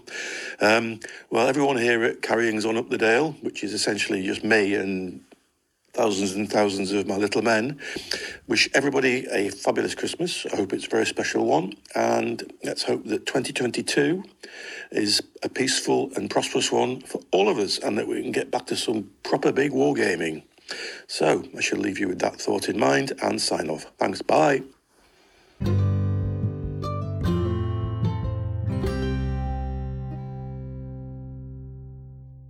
In true Brews in the Binyard special, this has been a extended episode. We're up to two hours forty minutes uh, nearly, and uh, if you're still with us now, uh, I hope you are. Um, uh, we've had a really good fun time recording this uh, episode, and I particularly want to thank all the former guests who've sent in Christmas messages for you all, and I hope you've enjoyed them.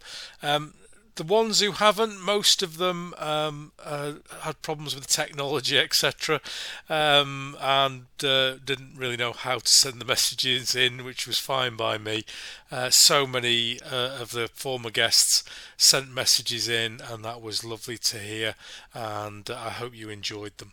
My thanks also to Alex, my guest on this show, uh, one of the regular Brews in the Binyard uh, um, occupants on the seats, if I like to say, in our in our little binyard outside our terraced house in Leeds.